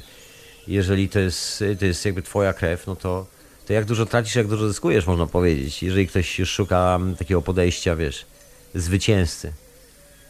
I to jest związane z tym, z tym chorowaniem. Zobacz, człowiek, który marzy sobie, życzy sobie wszystkich ludzi chorych na świecie, sam e, właściwie ci, po cichutku sprowadził na swoją rodzinę zarazę. Taką zarazę, że właściwie nikt tam nie ma kontaktu. Masz parę osób, które mieszkają pod jednym dachem, które mają wszystkiego w brud, wszystkiego. Mają czas dla siebie, mają pieniądze na ekskluzywne wakacje, na które nigdy razem nie jeżdżą. Dzieci zostają z, kim, z, z niańką, bo rodzice nie chcą mieć kontaktu z dziećmi. Widzisz, takie historie. I teraz sobie wyobraź, że to, ci ludzie mają wszystko. Ta, ta grupa ludzi, a jednocześnie nie ma niczego, są chorzy i nawet go nie zauważyli. I to, I to jest ciekawa historia. Wyobraź sobie, że takich ludzi spotykasz masę. To są e, czasami ludzie, z którymi robisz interesy. Ty, ty, tak samo jak ja, często nie widzimy poświęceń, e, które są płacone przez tych ludzi. No bo tak to, tak to tym jest, to jest poświęcenie. To ktoś świadomie się na to skazuje, mniej lub bardziej, no ale jest to poświęcenie. Tutaj nie ma miejsca za bardzo, żeby ktoś był draniem, to po prostu są tylko i wyłącznie ludzie, którzy no, rzucili się w taki samobójczy lot. To jedynie można współczuć i żałować i życzyć jakiejś poprawy, bo, bo krzyczeć na nich to nawet już nie ma sensu, bo to jest naprawdę no, mocno samobójcza misja. I takich ludzi jest masę. Na pewno, słuchaj, znasz paru takich ludzi. I opowiedziałem ci historię, tak wiesz, jako przykład historii człowieka, którego ja nie znam, ale nie chcę mówić o ludziach, których znam, bo znam jeszcze takich ludzi. Tam to jest bezpieczny, zostanie anonimowy do końca świata i się nie dowiesz, kto to jest, bo ja też go nie znam. I fajnie, i, i fajnie bo historia jest prawdziwa. Niemniej, widzę dokładnie takie same historie i w swoim życiu przede wszystkim, bo to, wiesz, mówienie o ludziach taki cwaniacki numer. U siebie w życiu widzę ewidentnie te same historie. Teraz jestem cwany, bo troszkę lat na karku stuknęło, i dzięki temu mogę się cofnąć ileś tam na do tyłu wiesz, swojego życia z, i tu i tam z tymi ludźmi, tamtymi ludźmi w takich, a nie innych sytuacjach. I to fajnie wszystko wychodzi. Bardzo mi się to podoba. To jest taka pewna klarowność myślenia. I jak zwykle dodam, bo dzisiaj jest na ten temat, wyobraź sobie, że wszystkie te rzeczy, które zadziałały w moim życiu, które działają do tej pory, nie mają nic wspólnego z pojęciem słowa racjonalizm. W ogóle z tym, że ja w jakikolwiek sposób, słuchaj, uwierzyłem w coś, albo, albo z, y, ustawiłem się w pozie takiego rozsądnego człowieka, który, wiesz, rozsądnie coś rozumie. No nie za bardzo, z reguły jest to dziki bieg przez łąkę na zasadzie eksperymentatora. I powiem Ci szczerze, chyba wszyscy ludzie, których znam, którzy są ok i z którymi dobrze się czuję, I myślę, że ty też byś się dobrze czuła i ty też człowieku, bo są to fantastyczni ludzie. Mają jedną charakterystyczną, cechę. Właśnie ten odruch eksperymentatora, który powoduje, że biegnąc jeszcze przez to pole, kiedy będą na drodze mieli ten słupek z napisem racjonalizm, do którego ktoś się przywiązał, to jeszcze kopną ten słupek. tak, że tamten się zerwie ze smyczy i nie będzie wiedział, co ze sobą zrobić. To bardziej takie charaktery które sobie przebiegają bez, beztrosko przez wszelkie pola, nie robiąc sobie z, nic niczego. Oczywiście mówię w sensie pozytywnym, bo tutaj nie ma opcji na y, jakąś, jakąś krzywdę dla drugiego człowieka. Bo jedyną opcją, gdzie się pojawia krzywda, możesz mi wierzyć lub nie, to jest oczywiście moje podejście do sprawy i to jak ja to widzę, to jest ten racjonalizm, bo to jest jedyne miejsce, gdzie ludzie po cwaniacku próbują kopnąć się nawzajem w dupę, wyciągnąć od siebie trochę kasy i szukają argumentów, które spowodują, że będą się lepiej czuli we własnych oczach. Kiedy przyjdzie do momentu, wiesz, wydawania tej kasy i, i oni się na przykład będą czuli zajebiście, bo na przykład, wiesz, kupują coś, czego potrzebują, cokolwiek, wiesz, prowadzą tą grę z tymi banknotami, wymieniają to na coś innego, wiesz, te emocje pulsują, tu chcą tam, tam, ten, wiesz, dobre, ciągnij, ach, gorąco we krwi zakupy, wiesz. Całe to szaleństwo, te uczucia, tylko sobie nie zdają sprawy z tego, że właściwie te uczucia można osiągnąć w inny sposób. Nie można wcale, znaczy nie można, moim zdaniem nie można, ale to już jest moja, mój własny osąd sytuacji. No, moim zdaniem się nie powinno w ogóle orać kogokolwiek, żeby wiesz, dojść do takiego patologicznego momentu, żeby, żeby orając kogoś, samemu podbudowywać swoje własne emocje i to jeszcze w taki sposób, że nie wymieniasz się interakcją z kimś, tylko wymieniasz się przedmiotami, tylko ty masz interakcję z przedmiotami. To jest właśnie ta racjonalizacja. To jest, to, cwania, to jest ten cwaniacki numer, za którym stoją wszystkie morderstwa, ludobójstwa, cała ta polityka, real polityk na świecie, ten termin, o którym wspomniałem. Ten termin to jest takie, mm, och, długa historia z e, Brzezińskim w tle i nie tylko, z grupą Bilderberg. W każdym razie jest to termin, który właściwie określa najbardziej brutalne rzezie w historii wojen i polityk, jak skazywano narody na na eksterminację. Nazywano to real polityk, czyli że to była prawdziwa polityka, że były. Chodzi o to, że, e, że jak to po ludzku powiedzieć, bo tego się nie da po ludzku powiedzieć, tylko psychopata może wymyślić coś takiego. Chodzi o to, że były jakieś powody ku temu, że ci ludzie musieli zginąć, że były jakieś wyższe powody natury politycznej, bo po prostu polityka taka była i wszyscy musieli zostać wymordowani. To jest chore. Wyobraź to sobie, że polityka, jakaś zabawa, że ktoś się ustalił z kimś, że co Jurek, jutro skakuje, jutro wysyłam na wzgórze 340, 500 facetów z karabinami, co ty na to? No i dobra, wysyła i zobaczymy jak się zabawa potoczy dalej. Po czym wraca i mówi, Jurek, chłopaki były świetne, wyrżnęli mi pół miasta, słuchaj, to ja teraz stawiam tych z czołgami naprzeciwko temu, temu od ciebie. Zobaczymy jak sobie poradzą chłopaki. I taka zabawa, i to się nazywa real polityk, bo ktoś coś, coś komuś, coś zobowiązania. I najlepszy numer polega na tym, że ludzie, którzy uprawiają tą zabawę, oni nigdy nie wysyłają swoich własnych dzieci na wojnę. Jest taka oczywiście legenda związana z I wojną światową, bo ciężko to oficjalnie zweryfikować, że głównym powodem, dla którego się zakończyła, było to, że fala zniszczeń wśród ludzi takich po prostu personalnych strat, że praktycznie każda rodzina była bez kogoś podczas I wojny światowej, przynajmniej w samym środku Europy, doszło do tego, że właściwie możne rodziny europejskie zaczęły tracić swoich synów na wojnie. No, głupio było zrobić tak, żeby oni nie szli na wojnę, no bo byłby bunt społeczny. Troszeczkę inne czasy były, ludzie czytali może mniej gazet, mniej telewizji oglądali, bo jej jeszcze w ogóle nie było. Propaganda świetnie działała, ale ludzie jeszcze mieli troszkę ognia w sobie. No i w pewnym momencie się okazało, że kiedy ci bogaci zaczęli wysyłać swoje dzieci na wojnę, to te dzieci często trafiały na pierwszy front, bo ta cała wojna stała się jednym wielkim pierwszym frontem. Taką ekstremalną eksterminacją się nawzajem w okopach, w błocie. I się okazało, że zbyt dużo ich zginęło. I w tym momencie zabawa przestała być fajna, bo się okazało, że kiedy giną nasze dzieci, to zabawa jest już mniej fajna niż kiedy giną dzieci sąsiada. I to był racjonalizm. Ktoś powiedział racjonalizm? No nie, nie wiem czy racjonalizm. Ciężko szukać to racjonalnego podejścia, jeżeli dopiero w tym momencie, kiedy twoje dziecko jest stuknięte, to dopiero widzisz, że coś się dzieje. Inne dzieci nie grają roli. To już troszkę daleko od racjonalizmu, chociaż właśnie może to jest właśnie chyba jednak definicja racjonalizmu. Może właśnie to jest to jest to, z czego są dumni ci wszyscy wyznawcy słowa racjonalizm tego racjonalnego świata, tego, tego umysłu oświeconego, który jest taki techniczny i w ogóle nie, nie, daje sobie w ogóle rządzić żadnymi emocjami, który w ogóle nie uznaje żadnych emocji, nie ma empatii. No bo chyba najważniejszym czymś, składnikiem moim zdaniem naszego życia na tej planecie, naszej egzystencji jest nic innego jak empatia. Taka szczera, bezwarunkowa miłość do siebie nawzajem. Oczywiście nie mówię człowieku, żebyś cię rzucał każdemu na szyję, ale żebyś miał dobre serce dla każdego. Nie musisz z każdym spędzać e, swojego życia. Mam masę ludzi, z którymi absolutnie nie mam ochoty spędzić nawet minuty w swoim życiu, co nie znaczy, że uważam, że to źli ludzie. Po prostu nie chcę spędzać z nimi czasu i to wszystko. Chociaż to na pewno fantastyczni ludzie, robią swoje rzeczy, wszystko jest ok, ale to nie jest moja bajka i wszystko jest super. Bo to wcale nie znaczy, że ja muszę być wszędzie. Ale właśnie, ale to, to jest taka empatia. Niech se będzie, niech se każdy po prostu będzie. Przecież mi to absolutnie nie przeszkadza. I to jest piękna rzecz. I to jest coś, co stoi w ogóle z dala od racjonalizmu. Bo ja po prostu biegnę przez łąkę. Wiem, że biegnę przez łąkę, nigdy nie będę się wiązał do tego słupka, nie mam konkurencji, nie muszę walczyć z tym kosiem przywiązanym do słupka obok, się zagryzać o to, kto wygryzie więcej trawy dookoła słupka na swojej smyczy. Wiesz, nic z tych rzeczy. Nie muszę się zajmować e, sentymentalną wiarą w jakiegoś Boga i bronić swojego dogmatu. Nie mam na to czasu. Po prostu biegnę przez to pole i zobaczymy, co ja nazrywam w te ręce. Jak zejdę z pola, to zobaczę, co się będzie działo dalej. Ja myślę, że to jedyna chyba opcja. Tymczasem dzwoni telefon już odbieram. Halo, halo. Halo, halo. Halo, halo, halo, halo. witam Mr. Bart. Jak zdrówko szanownemu panu? bardzo. Dobrze, pozdrawiam Ciebie, pozdrawiam słuchaczy Rady na Fali. Bardzo mi się podoba Twoje dzisiejsze rozwa- rozważanie, słuchaj, na temat rozsądku. Tak sobie tutaj siedzę i słucham.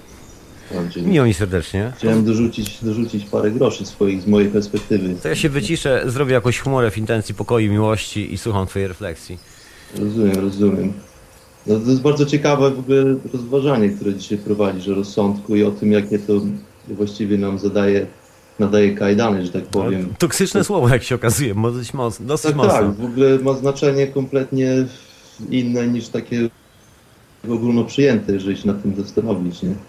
Bardzo, to rozsądek jako coś, co bardzo ogranicza nasze poznanie w ogóle i właściwie ten obszar badawczy się bardzo zawęża, jeżeli chodzi o wszystkie dziedziny naukowe, akademickie i tak dalej, które opierają się na takich czystych faktach, tak zwanych naukowych, no to ten obszar poznania naszego się bardzo zawęża. Ja, ja tutaj myślę o takiej rzeczy automatycznie, o której wielu ludzi wydaje się zapominać ostatnimi czasy, że my jako istota ludzka jesteśmy, jesteśmy właściwie składamy się z, nie tylko z tego ciała materialnego, to jest jeszcze ciało duchowe i to energetyczne. I ludzie na co dzień jak gdyby wydaje się nie myślą o tym i go, tego ciała energetycznego czy też duchowego jak gdyby nie, nie uznają za, za, za oczywiste. To jest coś, co trzeba udowodnić albo nauczyć się o tym od jakiegoś pana profesora, z, który ma papiery z Akademii i przebył jakieś niesamowite kursy i tak dalej. No a ludzie zapominają o tym, że wszystko to jest właśnie ta interakcja energii i, i w ogóle i energii, i materii. To wszystko się kotłuje razem i to wszystko się kręci wokół siebie i, ten, i po prostu tak jest stworzony tak jest stworzony świat i nasze istnienie. My tutaj A my, a my dysputujemy jako cywilizacja zawsze sztywny model. To jest w ogóle najbardziej fascynującym zjawiskiem w tym wszystkim. Żyjemy w dynamicznym świecie, ale jako, jako podstawę bytu uznajemy statyczny model. No właśnie, teraz ja się nad, zastanawiam nad tym, dlaczego tak jest. I wydaje mi się, że odpowiedź jest bardzo prosta. My, my jako cywilizacja w tak zwanym swoim postępie e, rozwinęliśmy się na dwa sposoby, ale na jeden z tych sposobów jak gdyby bardziej niż drugi, dlatego że dwa sposoby pojawiają się z tego faktu, że my jesteśmy istotami i materialnymi, i fizycznymi, i istotami energetycznymi. To jest jak gdyby połączone, jedno bez drugiego nie istnieje. Tylko my w tym procesie cywilizacyjnym zaczęliśmy się jak najbardziej utwierdzać w tym, żeby zapewnić sobie tak zwane przetrwanie na tej planecie, w świecie fizycznym, materialnym. Czyli my skupiliśmy się bardzo na tym, żeby pozyskać sobie własności, żeby kontrolować nasze otoczenie w sposób taki, żeby nam się nic złego nie stało, żebyśmy my się czuli bezpieczni, żebyśmy mieli zapewnione schronienie nad głową, żebyśmy mieli e, ubrania, ale później to się przenosi na domy. Im większy dom, tym prawdopodobnie lepiej, bo on będzie mocniejszy, będzie no, wygodniej w nim, będziemy się w nim czuli bardziej bezpiecznie, bo będzie większe drzwi, bo będzie miał, nie wiem, większą bramę wjazdową i tak dalej. No i wyższy płot No i- przede wszystkim. No i właśnie teraz cały rozwój ten techniczny, technologiczny przez ostatnie lata wydaje się skupiać tylko na tym, żeby właśnie sobie nam, żebyśmy sobie mogli jak najbardziej dogadzać w tej wygodności życia. A, a zapomnieliśmy jak gdyby trochę po drodze o tym, że my już właściwie jako ludzie nauczyliśmy się przetrwać w tych warunkach ziemskich i to nie jest aż tak skomplikowane, bo to, bo to co my potrzebujemy to jest tylko i wyłącznie schronienie nad głową, to jest tylko posiłek, to są tylko ubrania i to jest tylko woda do picia, dajmy na to. To są takie podstawowe warunki przetrwalnicze, prawda? Oczywiście znajdzie się ktoś, kto powie, że potrzebuje Lamborghini do tego, ale No prawda jest taka, że jest to kit. Teraz Że jest to my kit. sponsorujemy cały przemysł tylko po to, żeby się kręcić w kółko po prostu w tych kajdanach, takich, takich zniewoleni tym, tym właśnie rozsądkiem, tym rozumem naszym postrzegania świata, bo nam się wydaje, że im będziemy mieli większy dom i z większą ilością alarmów i systemów bezprzewodowych i większymi telewizorami, to, to, to nasze życie będzie bardziej wypełnione, bo to też jest, jest Wiesz co, ludzki roz, rozumnie, rzecz ujmując i racjonalnie, no racjonalnie zapewniamy sobie jak gdyby status bytu, tak? Tylko, że zapominamy kompletnie o tym, że my nie jesteśmy tylko materialnymi małpkami, zwierzątkami na tym świecie, tylko jest jeszcze doda- cała głęboka inna sfera, w którą wiesz, to jest chyba ten... są, w której też są Mhm. powiązane uczucia, właśnie to, o czym mówisz. No, myślę, że to jest ten problem z próbą wybudowania sobie domku, który przetrwa na samym y, czubku takiej górki, na której wieje. Zawsze będzie problematyczne. Jak się może okazać, zejście z tej górki na samym dole, po prostu bycie w ruchu powoduje, że No otóż to, jest nigdy nie szukasz domu, bo bardzo dobry przykład. wiesz, dom masz wszędzie. Wystarczy, że zejdziesz z tej górki. Tam się wchodzi tylko kiedy, pod, kiedy jest y, słoneczny to. dzień i tylko po relaks, a nie do pracy. To, otóż to, to, to jest tak, jak wspomniałeś wcześniej, my jesteśmy wszyscy podróżnikami tutaj na jakiejś misji. My, to, my doznajemy tego świata, dlatego że prawdopodobnie, znaczy ja jestem przekonany, że sami o tym zadecydowaliśmy w pewnym stopniu. I też tak twierdzę, że- Chcemy być, że chcemy być w takiej formie, w takich warunkach, po to, żeby osiągnąć coś, ale właśnie to już nie, jak gdyby ten, pojawia się ten strach przed tym, że my nie zapewnimy sobie dostatecznych warunków przetrwania. A, a, a ludzie zapominają o tym, że są tak po prostu diametralne rzeczy, które. Że właściwie tak naprawdę życiu, niszczymy warunki że- na- naszego przetrwania aktualnie, wierząc w to, że je pozyskujemy, tak naprawdę niszczymy warunki, które tworzą nasze życie. To jest jest- jedno, a oprócz tego ograniczamy sobie bardzo mocno pole manewru, dlatego że nam się wydaje, że nasze życie polega tylko na, na tym, żeby przetrwać tym ciałem, tym organizmem, tym workiem kości i mięśni i, i tego systemu, który wiecznie karmimy, wydaje nam że to, to, co jemy, to jest coś takiego jak benzyna, właściwie takie paliwo, że to się rozkłada i tam się z tego coś robi i to nam daje siłę na drugi dzień, że możemy wstać i pójść do pracy. No. I zrobić, No, właśnie gdzie- i wyprodukować takie kanapki, słuchaj, i wyprodukować takie kanapki, które następnego dnia ktoś taki sam jak my rano wstanie, po prostu pójdzie do sklepu, bo też będzie pracował w kanapkarskiej firmie i z tej wypłaty będzie kupował te kanapki, które są już gotowe, bo w pracy nie będzie miał czasu zjeść tej Tak, kanapki. tak, i koniecznie kanapki wszystkie muszą wyglądać tak samo. To jest w ogóle Oczywiście. To jest w ogóle ciekawe, ostatnio widziałem taki materiał o tym, co się w Wielkiej Brytanii dzieje, słuchajcie, z piętkami chlebu, bo to jest ewenement, bo jak pójdziesz do sklepu, to w tych kanapkach, sorry, że zmieniam w ogóle temat na minutę, śmiało, ale, to jest śmiało. cieka- ale to jest Mhm. ciekawa historia moim zdaniem, bo jak się nad tym zastanowić, co się dzieje z wszystkimi, jak, jak pieką chleb i, i te firmy wszystkie kanapkarskie produkują miliony kanapek dla, dla tego kraju, I nie ma I- piętek. i nie ma piętek. Nie I ma, co to się, prawda. Co się dzieje z tymi wszystkimi piętkami? I co się okazuje, że to nie tylko piętki są wybierane z tego chleba, tylko też pierwsza kromka z każdej strony. Bo ona czasem ma troszeczkę tam brązowego i wiesz, jest tak nierówno ucięta, więc żeby mieć pewność, że, że wszystkie te po prostu kanapki będą kwadratowe, identyczne, się zabiera te piętki i te pierwsze, i te pierwsze słuchaj, kromki. No ale teraz zgadnij co, gdyby to w jakiś sposób było spożytkowane, większość z tego po prostu ląduje do kubła, nie? No To oczywiście. Jest, to jest zwykły, to jest bardzo dobry, świeży chleb, który, który można by wyżywić po prostu pół świata, nie? Kontrolując dystrybucją tych piętek tutaj z Anglii na, na resztę świata głodującego. Oj, to Ale prawda. to nie, to jedyne zastosowanie, jako, jakie znaleziono w tym materiale, który oglądałem, to było takie, że jakiś pan, który ma browarnię, wymyślił, że z tego można piwo robić takie Ejla No, I lokalnego. on, I on po prostu, i on po tych fabrykach, po tych piekarniach wielkich jeździ, zbiera te wory piętek i z tego robi po prostu gorzałe? Jest to paranoja. No tak, jest, jest to rozsądne, jak Bardzo- nic. No, no świetne rozwiązanie. To jest po prostu najlepsze jest rozwiązanie. Po prostu No ty... jednolicenie kanapki, nie? I słuchaj, to, się, to jest jakieś 20% buchenka chleba tutaj mówimy w tej chwili, nie? Bo jak obetniesz te dwie piętki i po jednej kromce z każdej strony, no to ci zostaje 80% tego chleba, nie? To jest krótki chleb, to prawda. To jest taki tostowy krótki chleb. No, to, No to piętka to są cztery kanapki z chleba. To już właściwie tam niewiele zostaje. no niewiele. Ale przynajmniej, ale przynajmniej wszystkie są takie same i przynajmniej jest sprawiedliwe. Słuchaj, i wyobraź sobie, ale to jest piękny przykład. 2 funty 50 za kanapkę, Z- Powiem ci lepszy numer. musi być taka sama jak ten koleś, który obok ciebie stoi. I teraz właśnie, do, do, na przykład wyobraź sobie, że w dzisiejszych czasach, kiedy, kiedy tak właśnie przy, wygląda robienie kanapek, tak właśnie wygląda załatwianie problemu żywności na świecie, ponoć w czasach, w których ludzie umierają z głodu, no Tak, nie ponoć, tylko ludzie umierają z głodu. No Otóż to. I w tych czasach, kiedy robi się takie kanapki, powstają to nowe programy polityczne, nowe dogmaty filozoficzne. Tak.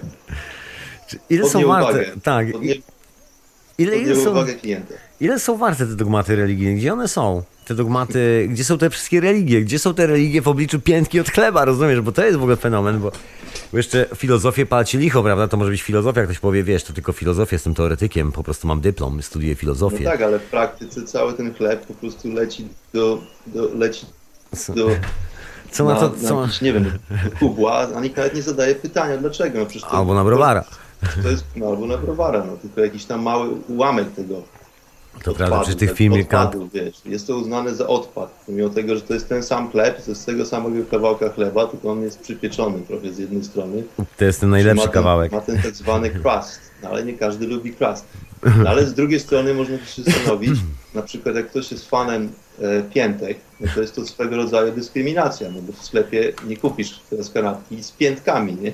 Słuchaj, to, czyli jak na ironię chyba stworzyłeś e, po prostu doskonały pomysł biznesowy dla kogoś, kto chce zdobyć jakieś zaplecze w Babilonie. Tak. Niech kanapki otwiera z kanap... piętek. kanapki z piętek. Otóż to.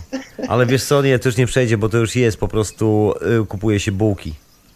No okej, tylko chodzi o to, żeby uratować te, wiesz... Piętki. Akcja ratowania piętki. No, akcja ratowania piętek, no to, to mi się podoba. No. Albo wyślij piętkę do Afryki, coś w tym stylu, no wiesz. Chleb można zamrozić, odmrozić.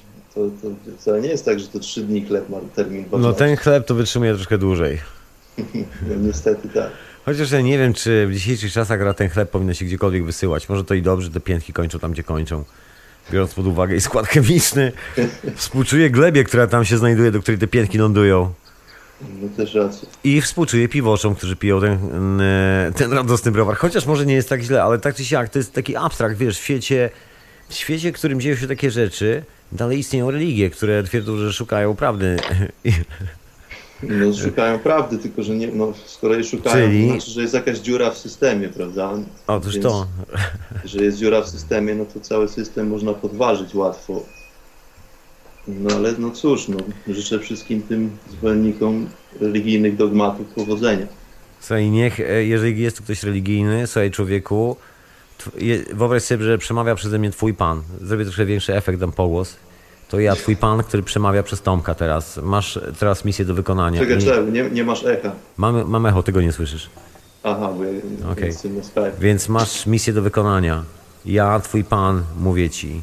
W obliczu głodu na świecie masz następnie wybrać się do najbliższych kanapkarskich firm, zabrać wszystkie piętki i rozdawać te piętki biednym ludziom. Ja, twój jedyny pan. Pięknie. ci mówię. czekaj, teraz, teraz ja zrobię evil laugh. Jeszcze raz poproszę ten Evil Love, bo chyba mi się nie, nie włączył. Teraz wyżywimy świat piętkami od chleba.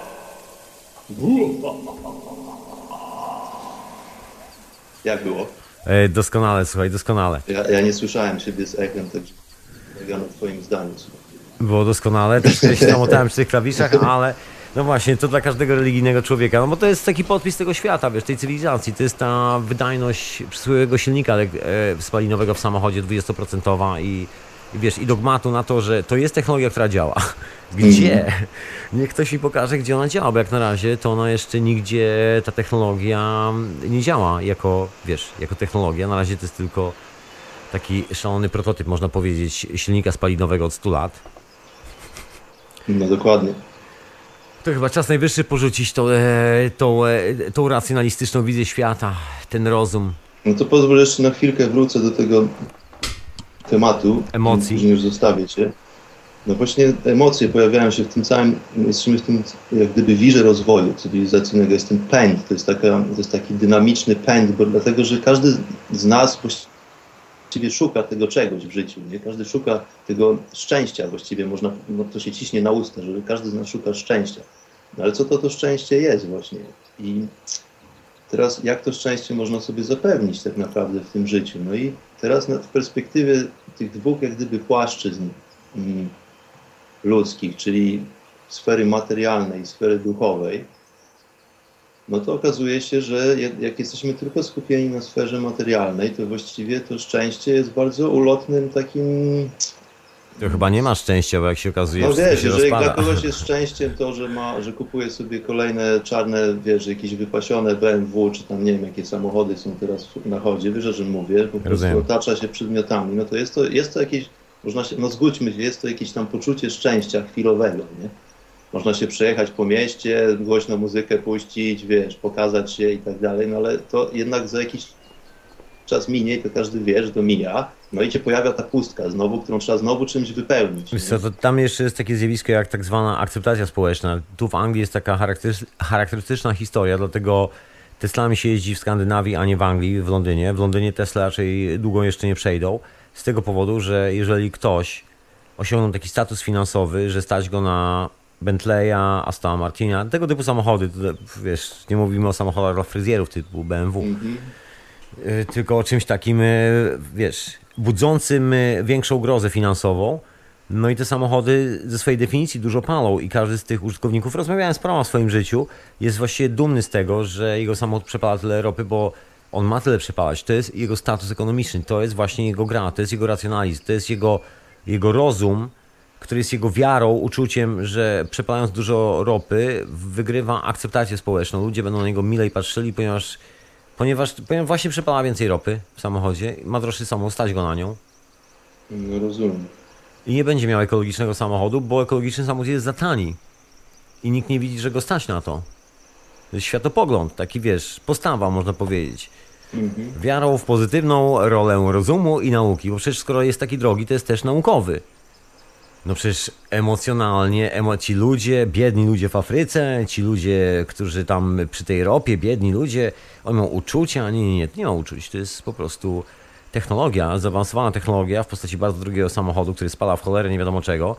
Drogo, ma być drogo, wiesz, to jest, jest coś takiego, to jest taki syndrom, to, to jest coś, czego, o czym się oficjalnie nie mówi, ale normalne jest to, że najbogatsi raczej nie kupują samochodów ekologicznych. No poza Skandynawią, bo tam jest to teraz taki, wiesz. No tam jest trochę, też inne zjawisko kulturowe, dlatego że tam są lu- ludzie zamożni, ale oni też w modzie też jest oprócz tego, żeby być jak najbogatszym, to też jest w modzie być ekologicznym, bo to świetnie wygląda wśród znajomych, jak się, jak się wymienia informacje, ile się za- zarobiło w ciągu roku, a później w kolejnym zdaniu, ile na przykład się zaoszczędziło emisji e, carbon oxide, wiesz. Mm, doskonałe rzodkiewki. A jak twój carbon oxide? Mm, powiem ci, że wyśmienicie, a carbon doskonale. Słuchaj, redukcja 12%, słuchaj. Mm, dos... No, no tak, tak właśnie wyglądają. A ile zarobiłeś w zeszłym roku? Ile? 30 milionów? A, no to świetnie, bo ja 32. No ale to są jak gdyby już rozmowy z innego gatunku. Rozumiem. No to są takie ra- rozmowy racjonalistów, można powiedzieć, bo jest to racjonalny chciałem świat. dorzucić, że właśnie, bo ten samochód to jest tylko taki przykład. To jest ja przykład budowania sobie takiego jak gdyby uściślonego gniazda w głowie, że my się czujemy bezpiecznie z tym, że jesteśmy zamknięci chociażby na trzy zamki w domu, nie? Masz telewizor, to samo, czujesz się I bezpiecznie swoim pilotem w ręku. Czujesz się bezpiecznie, bo nikt na ciebie nie patrzy, nikt cię nie ocenia, jest, wiesz, nie musisz być po prostu, nie, nie musisz być oceniany przez nikogo, jesteś No to też prawda. w środowisku swojej albo rodziny, albo najbliższych przyjaciół, oglądacie ten show, nie wiem, Big Brother w telewizji, wiesz. Yy, Tylko dlatego, że nie chcesz być oceniany, siadasz przed, yy, siadasz, po prostu albo wsiadasz do urządzenia, albo siadasz przed jakimś urządzeniem po to, żeby ocenić innych, albo żeby wywrzeć na nich wrażenie, żeby... No tylko zobacz, to wszystko, No. to wszystko są takie namiastki szczęścia, ale one są jak gdyby chwilowe. No i teraz jednak okazuje się, że ta stara prawda, że pieniądze szczęścia nie dają, no jednak coś w tym jest, bo E, I to nie, nie mówię tylko z perspektywy kogoś, kto tych, tych, tej fortuny, że tak powiem, nie ma, jak gdyby. Znaczy nie wiem, no dla kogoś bardzo biednego po drugiej stronie świata, kraju trzeciego świata, ja prawdopodobnie jestem bardzo bogaty, no bo żyję w domu, mam No. okna Rozumiem. I, i mam rower na przykład, nie? Fajnym rower, widziałem. E, no, ale nie ale dla kogoś w innym kraju, czy nawet w tym samym kraju jestem biedny, bo ja nie mam na przykład samochodu, nie? No ale to są takie też dodatkowe rozważania. Tylko tak jeszcze w skrócie. Wydaje się, że to szczęście jako istoty nie tylko materialne, ale również duchowe możemy sobie zapewnić jedynie na drodze doskonalenia się właśnie tego duchowego, a nie, a nie otaczania się Emocje, materialnymi. Emocje. No wiesz, wszystkie No starożytne szkoły się wskazują. okazuje, no i teraz tutaj jest pytanie, jak, jak, jak to, którędy droga, nie? No bo to jest, to nie, no właśnie to już, to już są drogi, jak gdyby, które wykraczają poza ten, często poza ten rozsądek, tak zwany Racjonalizm. Tak, właściwie wszystkie drogi wyjścia, słuchaj, fenomen polega na tym, to jest taka moja refleksja na sam koniec w sumie, że wszystkie drogi wyjścia z tej całej toksycznej zabawy mają jedną charaktery- charakterystyczną cechę. Nie są rozumne i nie są rozsądne. No i otóż to, no i teraz mam tutaj jeszcze, żeby to podsumować ładnie, taką analogię, słuchaj, domu. Wyobraźmy sobie, że budujemy sobie ten dom i to jest tak jak w tej historii z trzema świnkami, że jest dom słomiany, dom drewniany i murowany, tam dajmy na to. Przy, przychodzi wilk bardzo zły i tam się nadmucha, nachucha i zmiecie ten, Zerze świnki. i zmiecie ten dom, wiesz, ten domek słomiany. Nie? No i ten, i ten drewniany też, a, a później, a ten murowany stoi, nie? No i teraz my sobie budujemy sami jak gdyby te ściany wokół siebie i czujemy się tym bezpiecznie, im ten dom jest jak gdyby, dom jest tylko taka metafora tutaj, ale ten świat wokół nas, im jest taki bardziej solidny, im te ściany są grubsze, nie? Czujemy się wtedy bardziej komfortowo, bardziej bezpiecznie i tak dalej. No Mhm. tylko, że okazuje się w pewnym momencie, że możemy się bardzo łatwo znaleźć w pokoju bez drzwi. No i teraz te Wie- ściany, wiem, które nam sprawiały bezpieczeństwo, one się stają naszym więzieniem. I Mi się jesteśmy, jesteśmy w pokoju bez drzwi i im te ściany są grubsze, tym gorzej jest i trudniej jak gdyby wyjść. I wolenie łbem o ścianę nie daje rezultatów. Żadnego. Mi się przypomina odcinek Sąsiadów, gdzie taka animacja czesosło- czechosłowacka, No pamiętam. Gdzie dżentelmeni zatapetowali sobie drzwi, pat i mat, dokładnie, gdzie dżentelmeni zatapetowali sobie drzwi i okna. A ja witam e, Maxa Mada, witam serdecznie. Cześć, cześć, cześć, Mirek z tej strony. Słuchaj, Cześć, cześć. to takie pytanko, to troszkę in, inne. To wiesz co, ja jeszcze tylko dokończę dwa zdania, jak nie masz nic przeciwko i się będę żegnał i sobie będziecie rozmawiać, dobra? No spoko, spoko, luzik. Mhm. No, jeszcze tylko dokończę temat. No i właśnie jesteśmy już w tym pokoju bez drzwi. Jesteśmy o, jak gdyby w tych osnowach tych, tej, tej, tej zniewoli, takiej racjonalizmu, tego rozsądku i tak dalej. No i szukamy wyjścia, dlatego że wiemy, że po prostu wyjście musi być z tej sytuacji, dlatego że czujemy, że ono jest.